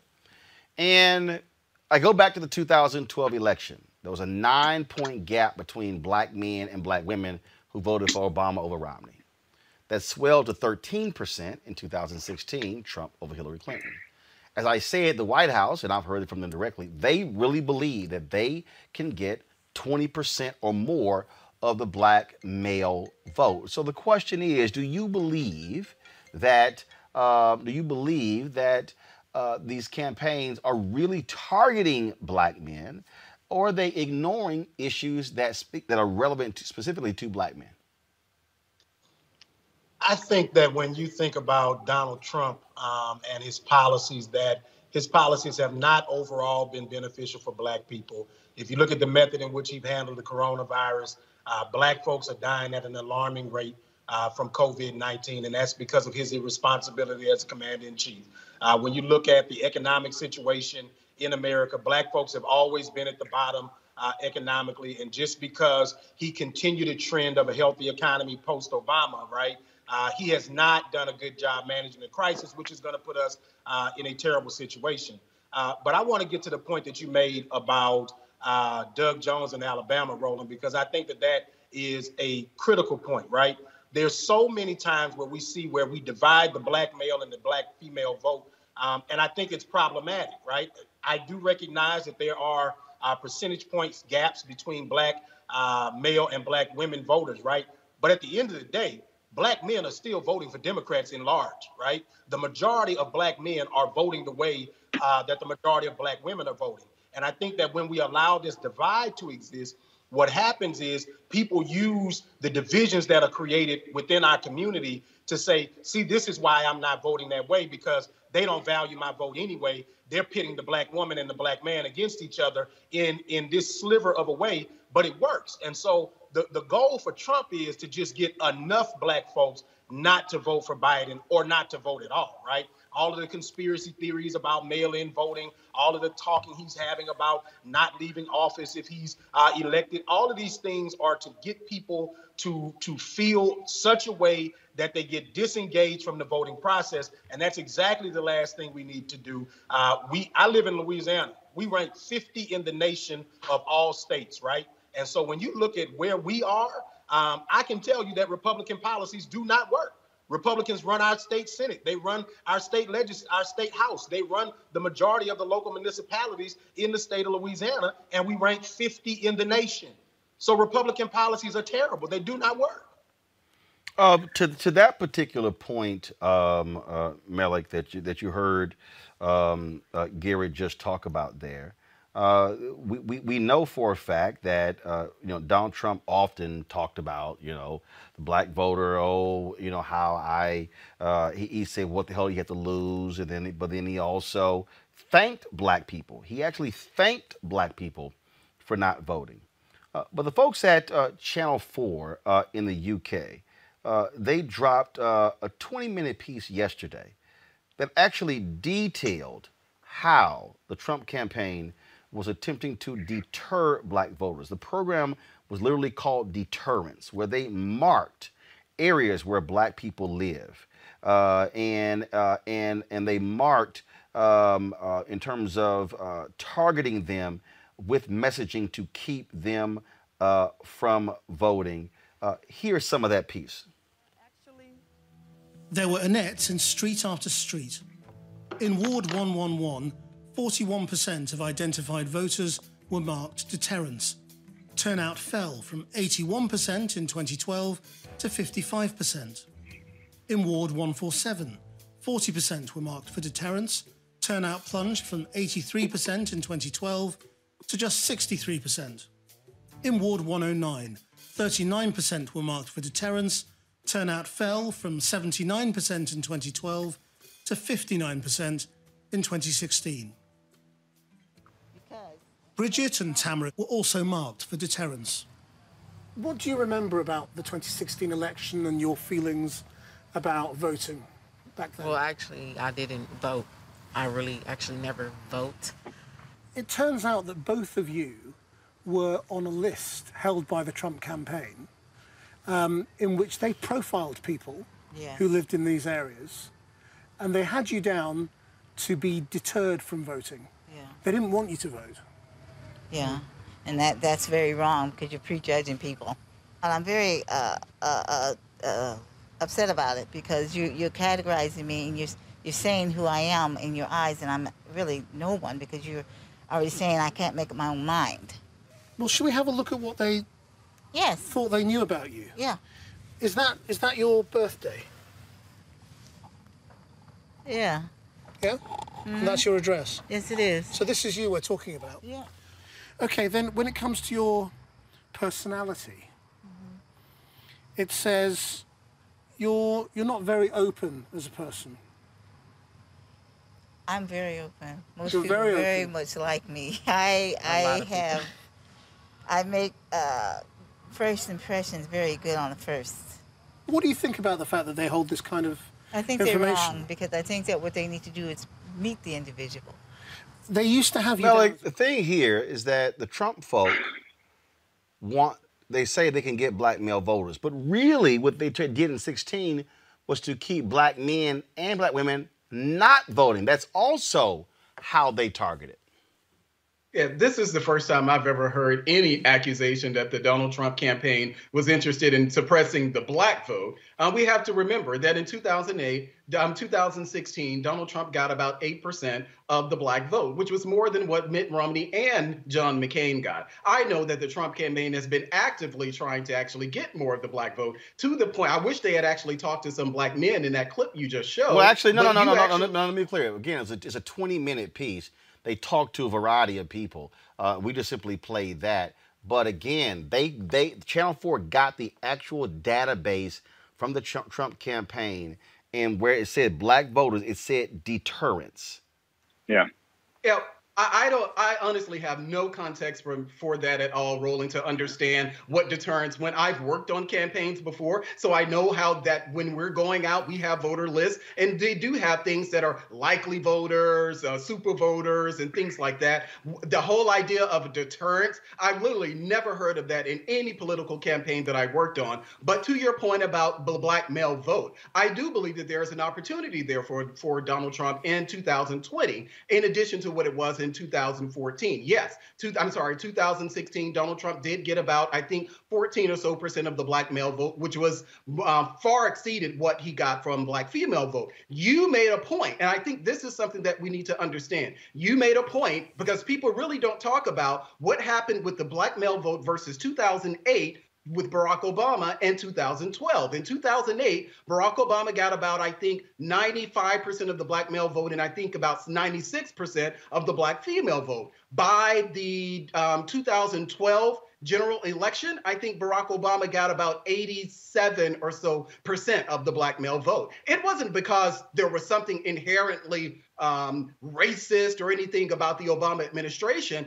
It was about, I think, largely what we saw is that there was a lot of focus on black women, which it's it's valid. But if you think about some of the things that were going on through Barack Obama's administration, Trayvon Martin, Michael Brown, um, all of these people, John Crawford, you heard a lot of focus about how black women, how those black mothers felt, but you really didn't hear anything about Tracy, who was um, uh, the, uh, Trayvon's Martin father. You didn't hear a lot about Michael Brown's father. It was a lot of focus well, on that. I, I don't know. And I don't, again, well, I- I mean, I don't know. First of all, that's not. That's not. I mean, I can tell you.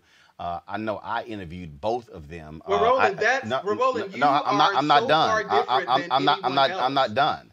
I'm not done. I'm saying I interviewed both of them. I know they also spoke at different events, spoke at different rallies as well. But I also know Anthony when it, how people do when you do PR, they would talk. They go. They were in groupings called Mothers of the Movement. That's a part of that. So Anthony, right. on this whole deal, in terms of again, do you think uh, that, that that these campaigns uh, f- have focused, have ignored black men, uh, but have really been focused on again black women? Because let's be clear, black women also turn out more when it comes to elections. You That's right. you, you you need people to turn out. And so, bottom line is, I'm gonna focus on who comes out and who doesn't. Listen, let me tell you something. I was raised by a strong black woman, like uh, so many folks here uh, on this panel. If you want something done, go to a black woman. Black women get it done time and time again. The reality is, I, you know, I'm particularly disturbed by that last piece on Channel Four, uh, because the reality is, is that there are a number of black men who, quite frankly, are open to Donald Trump um, they don't the, the republican party doesn't need to set up these type of roadblocks that you know we're seeing in louisiana and that we are you know seeing in uh, in, in, in pennsylvania and michigan. But when i was preparing for this call roland i talked to um, a good friend of mine. We went to morehouse together uh, educated man. He's got an mba lives out in california. He was a democrat with me down in atlanta 20 years ago. He voted for donald trump in 2016 and I asked Tory why he did that. And what he told me, and I wrote it down so I wouldn't misquote him, he told me that he sees that uh, Joe Biden and, and Hillary Clinton, he sees them as all the same. He sees them as the old guard. And so my point for bringing this up is that there is a sense in the American electorate at large where people are frustrated um, with the state of the American political system. And Donald Trump, quite frankly, has an opening there if he focuses on the economy and how his policies or lack thereof can uh, improve um, the, the the plight of individual men and women. Listen, I'm a Democrat. I'm not going to vote for him. But my message to anybody who uh, who is who is on the fence right now, um, take a look at the policies and see how those policies will directly impact your life. This Um, election is not about Joe Biden and Donald Trump. This election is about you and how you benefit. Bruce, it's interesting. I mean, I, I've, I've, I've heard that. I've, I've seen it in data as well, uh, where uh, black men and others, oh, he's a disruptor. That, that Trump is a disruptor, and they like that. Well, that's like somebody coming and breaking into your house and tearing shit up. They're disrupted too, but you ain't trying to have all your stuff torn up. Fact. Facts. I think um, when when I think about when I think about Donald Trump, when I think about this idea, um, even the idea of Donald Trump, and what what I will say is, when I got elected in 2016, um, there was a there was a gentleman that said, you know, I voted for you, and I voted for Donald Trump, and I asked him why, and he said something to the effect that that the brother said before is, you're not the same old, same old. Now, fortunately, we've gotten to see exactly what um, the Trump administration is about. And if I could echo and, and actually elaborate a little bit on what, what the brother said before me, is that when you when we vote in this election, yeah, folks might not be excited about none of the candidates. That's when we have to start looking at policy. That's when we have to start looking at administrations, right? Because we can talk about we can talk about whatever it is we want to talk about, but at the end of the day, when you have a person who is willing to appoint Jeff Sessions, when you have a person that is willing to appoint um, DeVos, when you have a person that's really willing to appoint um, um, Attorney Barr, um, these folks who who prove to be problematic as far as policy wise, um, when it comes to uh, criminal justice system, when it comes to education, but especially it, when it disproportionately affects um, black and brown people, uh, specifically um, black folks. I, uh, Michael Harriot with the root is, is I, I, get a kick out of that when folks say uh, Trump is not the same old, same old, as if they don't see what the hell he actually did. I mean, when I'm having these exactly. conversations with people, I'm going, uh, um, uh, let's go to Michael, uh, who's on FaceTime. I'm like, Michael, uh, I'm like, I have this conversation. I'm like, do y'all understand uh, that when Donald Trump says, I don't like progressive DAs, uh, we're going to pull back consent decrees. He touts the First Step Act. He talks about, oh, how black, black unemployment was before COVID, but doesn't talk about all the other stuff that's actually happened with black people. And so, uh, um, what are what are black men listening to? Is is it this notion of strength that oh man, or is it that they bought into the persona of wealth and power, and that Donald Trump, oh, he's a rich man, which we actually now know from his taxes, he broke his hell. Michael. uh, well, one thing we have to realize, first of all, is like all of this, a lot of this conversation is based on a lack of knowledge of math. Like the people who think that Donald Trump got a lot of black male voters are disregarding the, the fact that the percentage of the number, the total number of black voters declined in 2016. Right. So he got the same number of black male voters that Republicans usually get, but because the number of black people who voted overall was less, it looked like he got a bigger percentage, but he didn't get a, the total number of, of black voters, of black male voters didn't really increase that much for Donald Trump. But we also have to uh, acknowledge that like black women fit more into the, the Democratic constituency because like dumb people vote for Donald Trump. Dumb people vote for Republicans. That's data, right? Like uneducated people vote for Republicans. And uneducated, you know, we uneducated white people for the most part, but some dumb, some uneducated black people also vote for the Republican Party. and because black women are the most educated constituency in the electorate, right? They almost zero percent of black women. I think it was ninety eight percent, but the other two percent was negligible. Um, I, th- I, think uh, or, I think or, I think so, Anthony. So, no, I, I, think I think Mike. I think Anthony Coley disagrees with you. Go ahead. So here, here's here's so anyone who voted for Donald Trump in 2016, um, we don't think you're dumb. Uh, no, I know. I I, I, dis- I disagree with that one. I think I, I, think if you vote for Donald Trump, you are dumb. But go right ahead, Anthony. Go ahead. no, no, no, no. No, so, no, no. See, I know, I know what so, you're saying. I was on CNN so, once, and, and I was on CNN once, and John Avlon said, "Roland, we shouldn't call voters dumb." No, some dumbass voters. But Anthony, go ahead. So listen, I'm a Democrat. I wrote, I work for Ted Kennedy, the biggest Democrat there is, right? I haven't always voted for Democrats in every election in the election, I used to live in Maryland. Same so, here. Um, it's still some dumb voters, so but go I ahead. Voted for, I voted for the two Republican governors on multiple occasions. My point is that um, people have to make the decision about who will best impact their lives in a fundamental way. And I think for the majority of Black people, when you do that, when you take the time to look at the data and examine the proposals, I think Biden is is is the is is is the right choice for the overwhelming majority of Black folks. But having said that, uh, I don't think anyone who has a different view is dumb. I just think they have a different point of view. I I, I want to get beyond this fact where if you don't agree with me, you're dumb or evil, because that's not what um, this campaign is about. This campaign is about each individual one of us it's not about um, you know name calling. I think we got to get beyond that. The reason I, I, I I'll say that, Gary, because bottom line is this here. Uh, uh, Michael, was Michael, go ahead. Michael, you trying to jump in?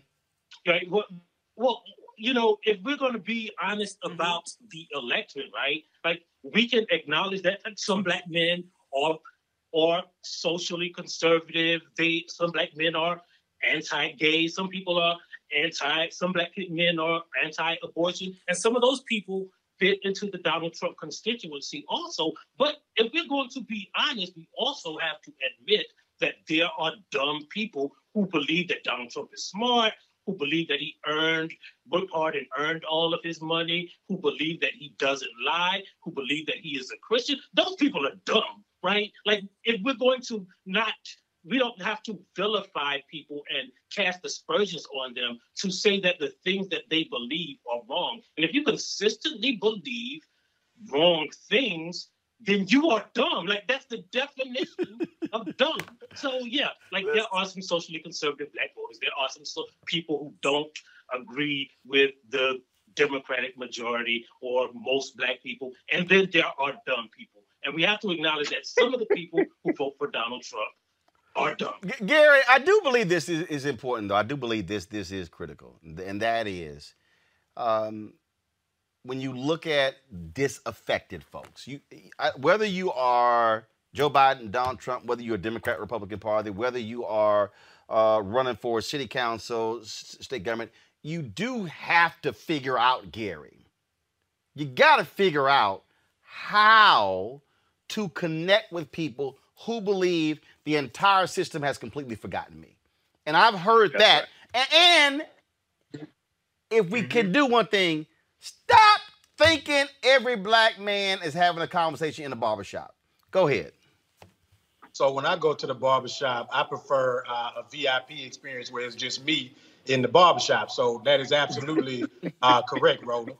Same, Uh, same, same here. I'm not spending a whole lot of cattle when I go to the barber.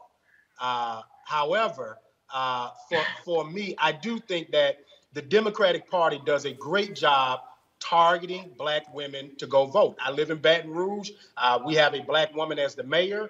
We have uh, a host of black women. We had five black women on our city council at one time. The majority of our judiciary were black women. The majority of our state women uh, from here in Baton Rouge were black women. And the party structure goes after black women. Therefore, black women turn out for them. The party does not invest in black men the same way. They're not. Uh, uh, brunches for brothers for Biden, right? They're not, but there might be a, a brunch for women for Biden, right? There may be a, a host of Zoom calls uh, with people, and and I really have a question: is when is Joe Biden going to reach out uh, to the Deep South in a way that's serious, right? Because regardless of what happens, he's going to want to have a sizable lead in the popular vote as well as win the electoral college so that this is indisputable on election day, right? Um, and if he does not have a large enough margin across the country, then that's where this is going to be decide, decided in Trump's courts, right? And and for black people who are debating this, you got to ask yourself, you know, who do you want making the decision about whether or not um, you are charged with federal crimes? Right? A pro police Republican um, U.S. attorney or somebody who is appointed by a more liberal person uh, who looks at the law differently than conservatives with this whole law and order stuff. And the truth is, law and order only exists when they're talking about black and brown people. There is no law and order when they talk about uh, Kyle Rittenhouse in, in Kenosha, Wisconsin, right? When you talk about him, you have conservative white people that are raising hundreds of thousands of dollars to help this murderer, right? And so when we when we quantify these things, there's levels to this. And when you talk about whether or not Joe Biden is uh, perfect, by no stretch of the imagination is he perfect. Do are there questionable things in he past in his past? Yes, but there's levels to this, okay? And Trump is a whole nother level of bigotry and ignorance that we cannot survive another four years. I'm gonna bring in Terrain Walker, founder of Context Media. Uh, Terrain, I mean, I can tell you, I, I have specifically asked the Biden campaign to do a black male only town hall. Uh, Mm. I've, I've seen, I, and I take it back to last year. I personally asked nearly every Democratic candidate to do one of these events. The only person who came close to actually scheduling it was Pete Buttigieg. I asked all of them. Let me be clear for everybody out there. I personally asked first Senator Cory Booker, Senator Kamala Harris, Senator Elizabeth Warren, Congressman Julian Castro, Tom Steyer, Joe Biden, Senator Bernie Sanders, um, and there were several others who I, I, I personally asked them, and it was like, uh, but again, even now, I mean, we live streamed uh, a, a, dialogue that uh, Senator Kamala Harris had with black women in Michigan, and I've said, y'all need to have one where you're targeting black men because you got to speak to those issues as well. Terrain. Yeah, um, I agree with you. I really feel like a lot of black men, I don't think they're necessarily going to vote for Trump, but a lot of black men feel like the DNC and the establishment Democrats have pretty much written them off. They feel like they are pretty much a they have a lockdown. Um, they have a, they have that voter base on lock, and they don't have to do anything special to um, kind of court that base. But I can tell you, I'm based in Atlanta, and which is the deep South, even though it's Atlanta. And there is a lot of conversation among black men from all type of socioeconomic stripes, from um, poor, wealthy to um, working class, and a lot of them really feel abandoned and they feel um, rejected by the party. And this election is going to, for this election and for Joe Biden to win, he's going to need every single vote. And they can't afford to take any vote for granted, not in the black community or not in any other community they want to reach. And I think that's the problem. They have to get serious about talking about policy that's going to definitely affect black males whether it's economics, whether it's unemployment. Right now, the black male unemployment rate is 16.3%, according to the Department of Labor. Um, 41% of black owned businesses have been shuttered due to COVID. These are very serious issues that are going to affect black communities and black men. And if they don't start talking about that, a lot of black men feel like they're going to sit home, I believe. Uh, I'm going to go to Bruce next, and to do this here. Uh, Michael, we're going to drop you for a second. We need to bring Melik back. We're going to put the two of you in a FaceTime group. Uh, so just, so just, you're coming right back. Bruce, I want to go to you on this one here because again, what we're talking about is is messaging. We're talking about outreach. Bruce, what are you hearing out there that black men want to hear from candidates that, that, that they're not hearing? Right. And so for me, the black men that that I'm surrounded by, right, the black men that I'm in communication with are the ones that are the unlikely voters, um, and they're the ones that want people to meet them where they at. They they they're not going to show up on your van list. They're not going to show up on your your dedicated voter list. And so, um, what they want to hear is they want to hear talk about what criminal justice reform look like. When we talk about uh, defunding the police, that's a real thing. You know, that's a real tangible thing that we've seen um, take place and can take place, but nobody's talking about it on a federal level for the most part, really outside of of, of Cori Bush. Um, and so, when you talk about uh, those policies that directly affect us, um, as black men and black people as a whole. But as you asked specifically black men, we got to talk about those those things that disproportionately affect us, like the criminal justice system, like police reform. I mean, we we have to watch the news. We have to look at social media every day and see a black man or a black woman killed um, at the hands of those who are supposed to protect us. So when are we gonna have real conversations about dismantling this carceral system? And that's the conversations that I'm having um, with those who are in the cracks and crevices of the streets and, and might not be um, might not show up on those likely voter lists. Also, Anthony, and, I, and I have no problem going here. Um, black males got to damn it organize and mobilize. Now, yeah, there are there are folks who are doing that. But let me tell you something right now. I know this for a fact. There's a group of black women. When I say a group, I'm talking about it damn near numbers 800 who have been meeting every Sunday night for the past yeah. several weeks. Guest speakers, major yeah. speakers, focused on yeah. mobilizing, organizing. I, I, I have been saying to, I'm a life member, life member of Alpha Phi Alpha, right here. Yeah. I've been saying to my frat, we can't have all of this black male infrastructure and we ain't using it.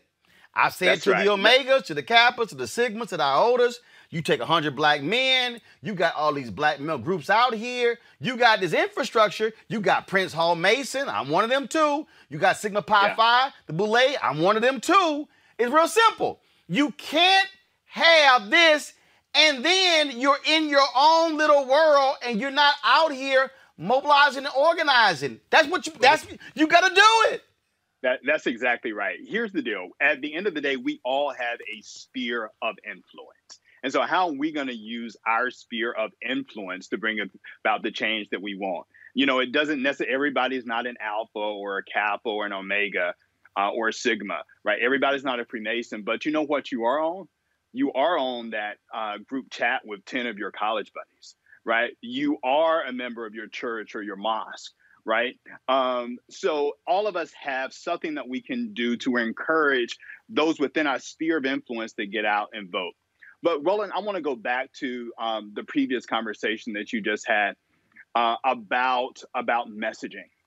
One of the things that we are seeing in the data about why people support Donald Trump more than uh, or are open to Donald Trump is because this sense of him being a successful businessman.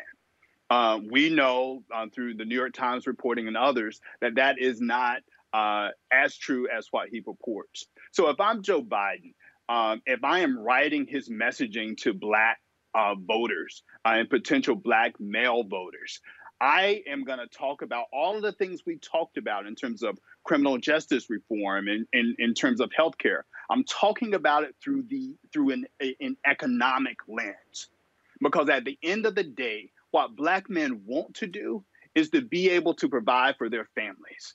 That is head and shoulders above anything. So when you talk about uh, coronavirus and you talk about uh, criminal justice issues and you talk about systemic injustice, I would talk about it through the lens of economic security. That's how he communicates to us, and that's, uh, in my opinion, is how he uh, the best way to go about uh, getting the black male vote. Uh, that's the thing um, that, um, and anyone can jump in if y'all want to.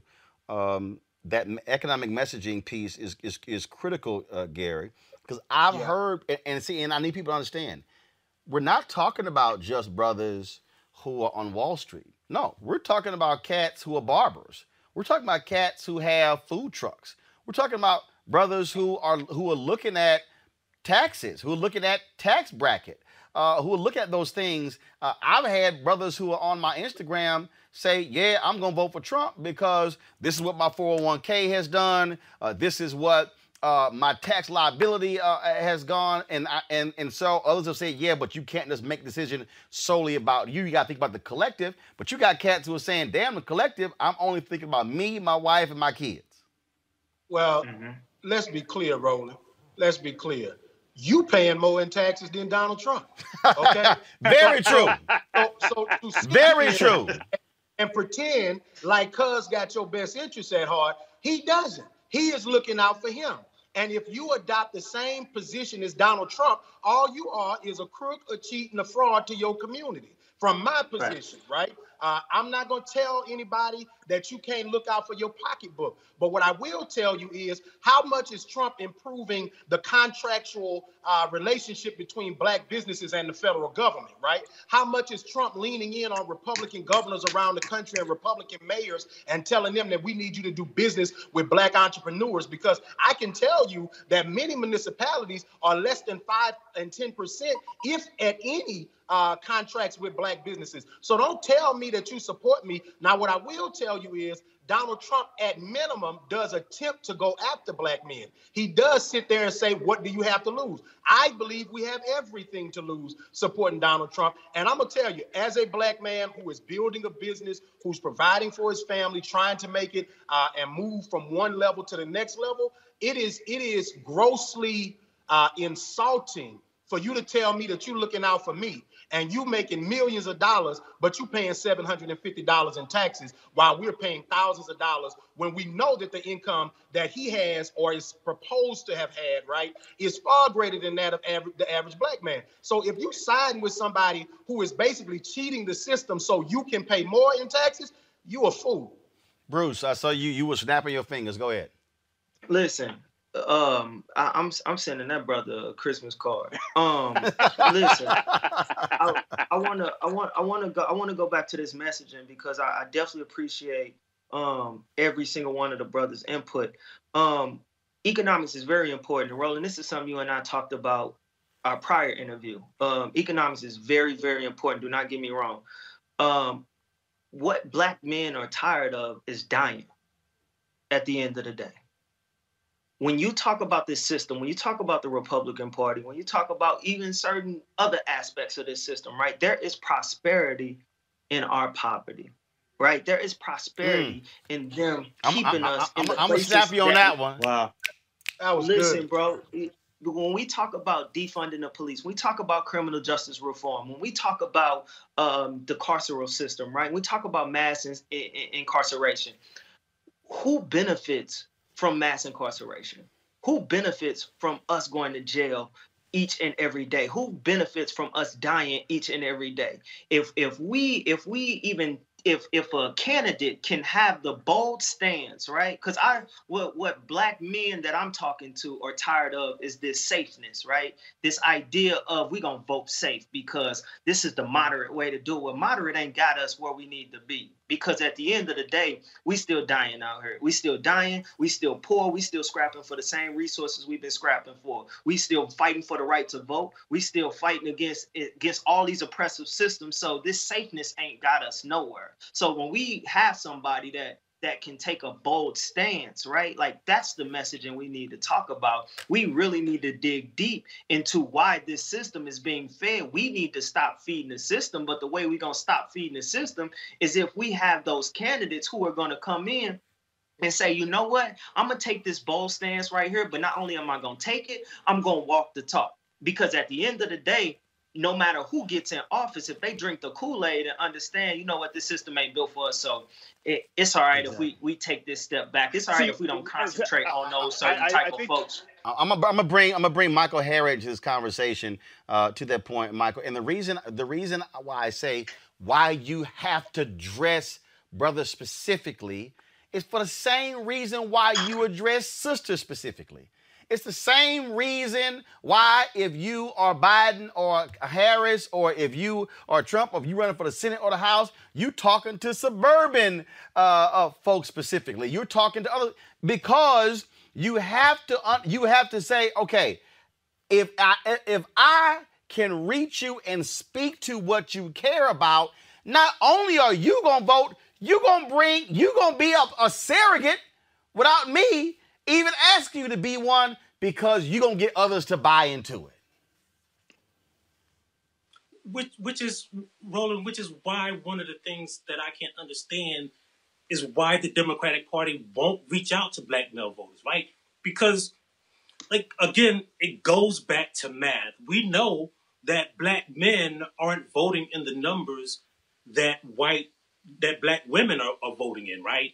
But instead of going after black men, they'll go to these white people who they know when it, when push comes to shove is going to always vote for the Republican candidate instead of the Democratic Party. White people are always historically going to vote Republican, but they will chase those votes instead of um, a group of black men who all they want you to do, as the brother said previously, is to fight for them, and we don't see them fighting for them. Like we, like there's this whole hullabaloo, right, over this empty Supreme Court seat, right?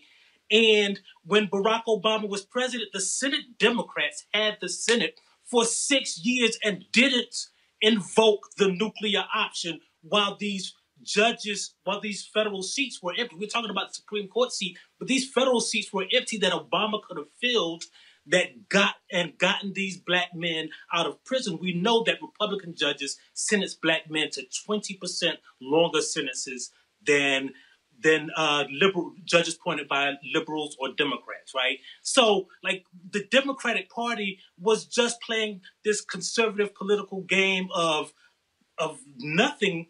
While as soon as Republicans got party, they fought for their people. They're going to outlaw abortion. They're going to fill the Trump is packing the federal benches. We want someone to fight for us like that.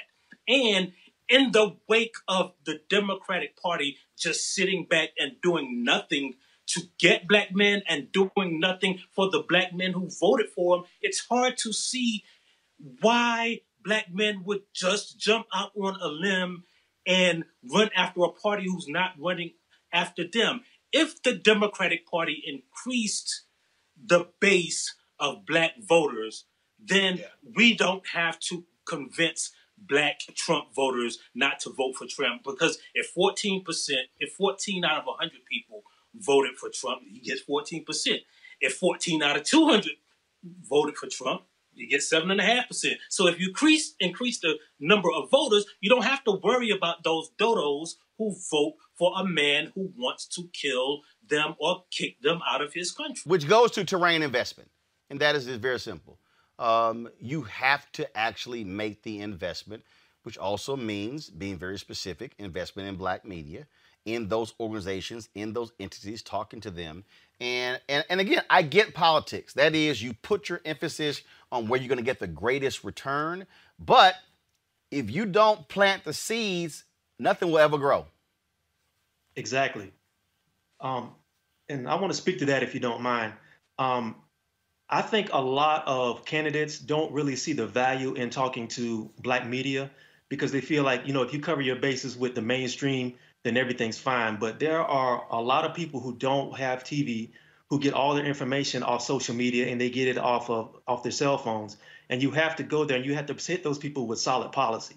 I, for right now, from what I've been seeing from a lot of candidates, is a lot of entertainment, and you see a lot of focus on optics and the sort of like um, presentation, but they're not really doing a really good job of getting policy out to these people, and they're hungry for it you have to trust your you have to trust your voter base to be willing to listen to what you have to say and be intelligent enough to want to hear what your policy positions are. You have to stop being afraid of that. Um, I want Anthony. This is is it, uh, I'm gonna speak. To, I want to speak to you and Gary because I think Gary comes at this from an activist point and you come at from the political class point. And and this is where Anthony, it's it's, it's also you, you got to think differently, and that is this here if, if, if I got bros, if I've reached bros who don't have college degrees, if I've reached those individuals uh, who aren't in professional organizations, if I've reached those individuals who are not in the political class, again, I, what I should be doing is amplifying them because they also are going to reach folk who are not your ordinary voters. And that Desmond Meade told me that. He said the reason the Florida Rights Restoration Coalition was so successful is because they weren't afraid to go into public housing complexes. They weren't right. afraid to go into uh, low income neighborhoods. They weren't afraid to go there. He said, and then they sent people there who had credibility with the very folk who they were talking to and then they ha- they educated them on policy and things like that. He said, and that's how they were able to build that coalition in Florida to get Amendment Four passed. I, I think you're onto something, which is why that video with Tyler the Creator was so important. This is why the Biden campaign has enlisted Frankie Beverly uh, to host events uh, for his behalf, uh, on, on his behalf. You know, the other part of this are things that happen organically.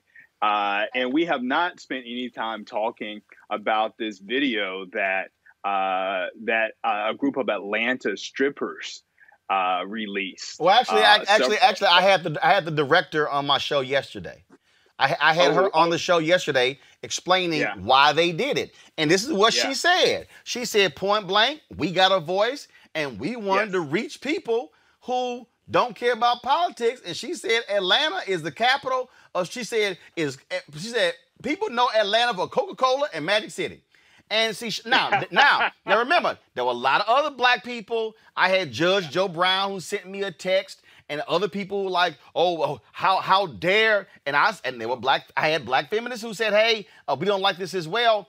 But the director said, Angela Gomes, she said, "Hey, we trying to reach anybody and everybody. That's why we did it. So I'm like, okay, cool, it, go it, ahead. listen, it is unconventional, and that's my point about it. Is that you have to meet people where they're where they are.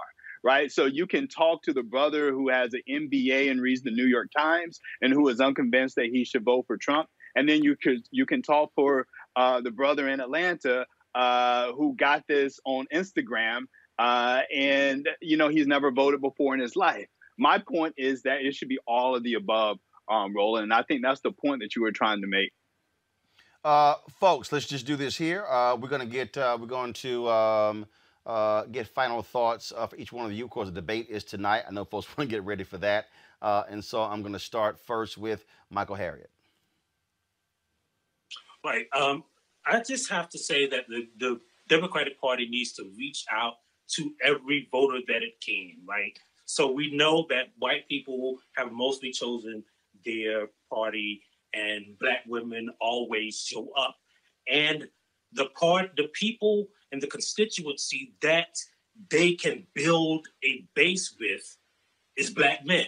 And it's not about having to appease black men. It is actually all they have to do is just do the stuff they say they're going to do, right? Fight for black people like Republicans fight for white people, and black men will flock to the party in droves. Bruce Franks.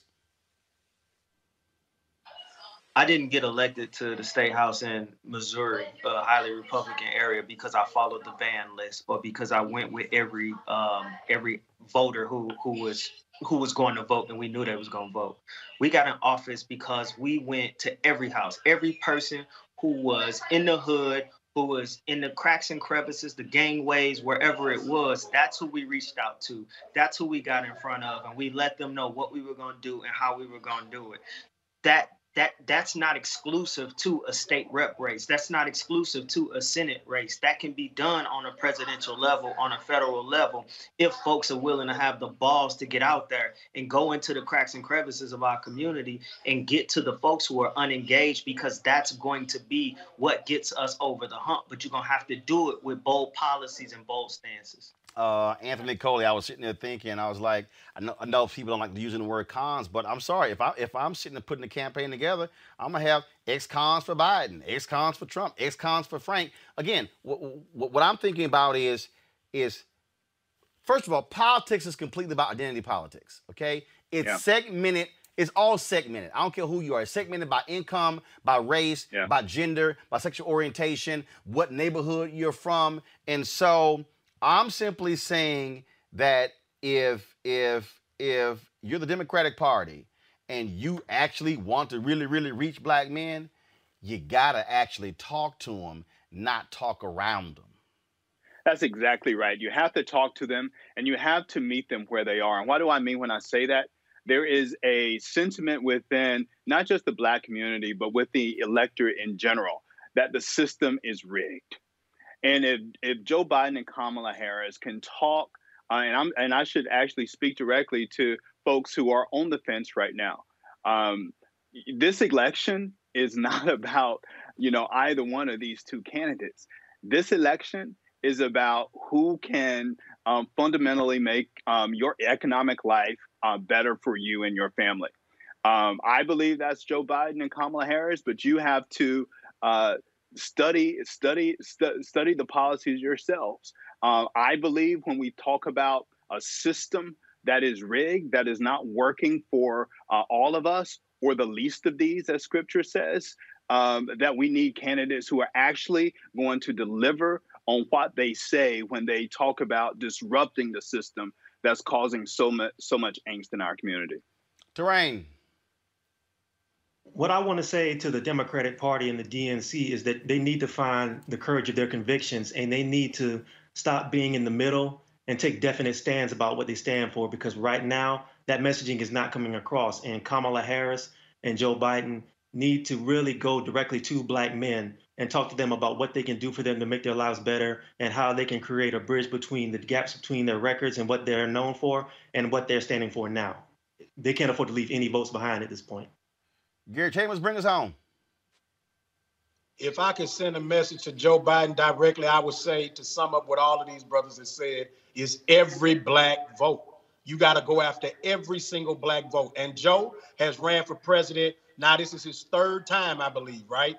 Uh, if you want something that you never had, Joe, you're going to have to do something you never done, which is go after black folks like you never have before not with pandering, but with policies, with ideas, and with credible people to black men. Don't show up with every suit and tie that you can find. Don't show up with somebody with every degree that you can find. Show up with people that the people actually know. Show up with people that are actually doing the work in the community and fighting for change. And I believe you will see black people begin to mobilize because when you take us serious, we'll take you serious. Uh, I think very simple, uh, and that is this here. Um, as Gary said, every vote does indeed count. And what it requires is it requires leaders to actually lead. We're talking about now Zoom elections. We're talking about a digital uh, piece right here. To me, this is where, if you're the campaigns, you speak directly to brothers. You have institutions out there. This is just me. If I'm the Biden Harris campaign, if I'm the Biden Harris campaign, this is what I'm gonna do. I'm gonna create, I'm gonna say we're gonna have a conversation, and I'm gonna have young brothers, older brothers. I'm gonna have brothers who've been in jail, brothers who have not been in jail, brothers who are business owners, and brothers who are not business owners. And then what I'm gonna do is I'm gonna have a conversation about those policy issues. I'm gonna go right at it. And I'm gonna sit here and invite every fraternity, every male group, every church group, send it out and say, put them all on. Put them all on. C- create that create that uh, that that Zoom or hop in or whatever platform you want to use, and then release the number and say you had 38,000 or 65,000 or 100,000 black men uh, on a call. This ain't hard. Just the other day, BET did a partnership with the Biden Harris campaign where they had HBCU students asking her questions. It was 25 minutes. I'm saying it's all you got to do. You got black men on the campaign. Plan it. Plan it. In the next two weeks, the Biden Harris campaign should have a targeted deal. I've offered to moderate it. But it will never happen unless you're willing to do it. And that's what it boils down to. Michael Harriot, Anthony Coley, um, Terrain Walker, Gary Chambers, Bruce Franks, uh, Melik Abdul, I uh, appreciate all of you being with us having this conversation. We will certainly will not be the last time we will have this conversation. I've had and and and, and I've had all sisters on. And I've had all brothers on, so don't even try it. Y'all know how we roll. All right, folks, if you want to support Roland Martin Unfiltered, join our Bring the Funk fan club. Every dollar you give goes to support this show. Cash App uh, is uh, dollar sign RM Unfiltered. PayPal.me forward slash R Martin Unfiltered. Venmo.com is forward slash RM Unfiltered. You can also see, of course, a money order to New Vision Media, NU Vision Media Inc., 1625 K Street Northwest, Suite 400, Washington, D.C., 2006. Uh, I've had a lot of folks uh, send us uh, notes and things along those lines. Uh, dear Roland, thank you, sir, for all you do to daily educate us. If I had millions of dollars, it would not be enough to thank you for your education, support, influence, and allegiance to our black and brown experience. God bless Larita Jones. Larita, I appreciate that as well. Uh, let's see here. Uh, from Annette Caraway, she kept it simple. This is for the Bring the Funk fan club. Annette, I appreciate it. Thanks a lot. Uh, let's see here. This letter comes from a brother, uh, Democrat in a red state with the dumbest governor in existence and that's saying something these days. Keep giving uh, out that knowledge. Holla, Michael Newfor- New- Newkirk, Sioux Falls, South Dakota. I ain't never been a brother in South Dakota, uh, but uh, I certainly appreciate that. Uh, let's see this here. I'm trying. to. Uh, if the Democrats uh, take the Senate back, uh, White House, here's what I want to see from them: take away judges in Supreme Court and lower-level judici- judiciary. Uh, let's see, cut down term limits to 10 years uh, for judges. Make Puerto Rico and D.C. a state. Very good as well. All right, let's see here. Um, Dear Roland, thank you for sharing your knowledge and shining light with the um, into the recesses of our darkness. You are the oxygen we need to sustain our breathing right now. Please stay strong, stay bright, and stay woke. Respectfully, uh, Gene Stewart. Gene, I appreciate that as well. Uh, folks, y'all on uh, YouTube, y'all can give right there to support what we do on YouTube as well. Uh, or you can go to RolandMartinUnfiltered.com. Dear Roland Martin, thank you for being the first black newscast on Facebook and telling the real news. Alvin Young Jr. out of North Carolina. Alvin, I appreciate that, my brother. Uh, let's see here. Roland, thank you for all you do. Keith Nickens, former U.S. Army infantry soldier. Keith, we thank you for your service. Keith, uh, Roland, I first saw you on CNN, then I watched you on TV One. Uh, you left, and I was uh, so hurt. I needed my Roland truth. I didn't. Uh, I didn't do Facebook, Twitter, any of the other social media. However, after all the killing, uh, um, I started speaking out on Facebook, and there is where I found my truth. Roland Martin again. Please use this uh, to keep me awake since Trump woke. Uh, since Trump woke Candace. That's too funny. Ronnie and Cheryl Woods. I appreciate it. Thanks a lot. Uh, let's see here. Oh, let me thank uh, let me thank uh, Houstonian uh, Angela Blewett. She sent me. Uh, she actually makes a handcrafted soap, and she actually sent me some, and so it's in my office. So Angela, I appreciate that. I love the way you keep the Black community informed by discussing topics that interest us or that, are, not covered in mainstream media. I feel smarter every time I watch your show. Keep up the great work you're doing at RMU. I appreciate it. I'm gonna read one more before we go. Um, one more before we go, and let's see if I can find a short one.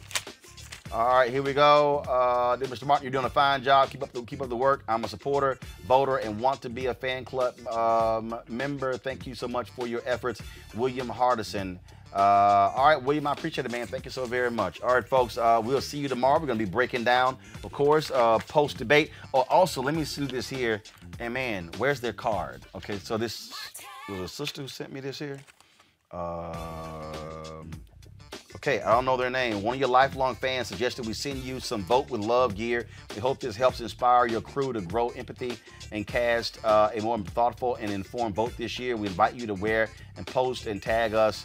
Uh, vote with Love. This is the Vote with Love team, and so they actually sent me this Vote Vote with Love mask right here. And so, uh, so there we go. All right, folks post debate tomorrow right here, Roland Martin Unfiltered. Also, Kelly Bethea had a friend who gave me this shirt. I don't even know, know their name. And uh, the shirt was called Love You Black Man. And so just want I wore today for a black male panel. All right, folks, I'm going to see y'all tomorrow. I got to go. Uh, follow me on, I'm going to jump on probably uh, one of these platforms when the debate is over to share my thoughts. Uh, so just look, out, look out for our tweet. All right, I'll see y'all tomorrow. Holla!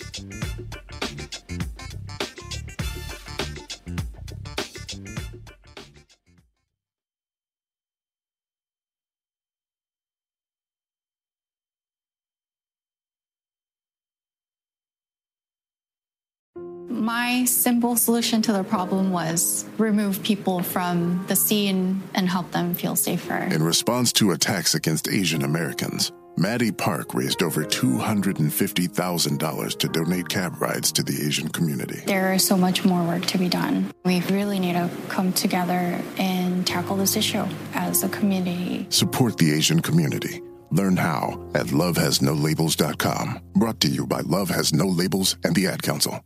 It's the Breakfast Club, the world's most dangerous morning show. Hey! Angela Yee is kind of like the big sister that always pokes you in the forehead.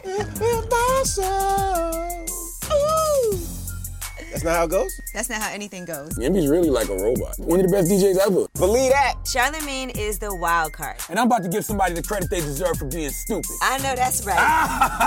what is wrong with you? Oh. Listen to the Breakfast Club weekday mornings from 6 to 10 on 106.7 The Beat. Columbus's real hip hop and R&B.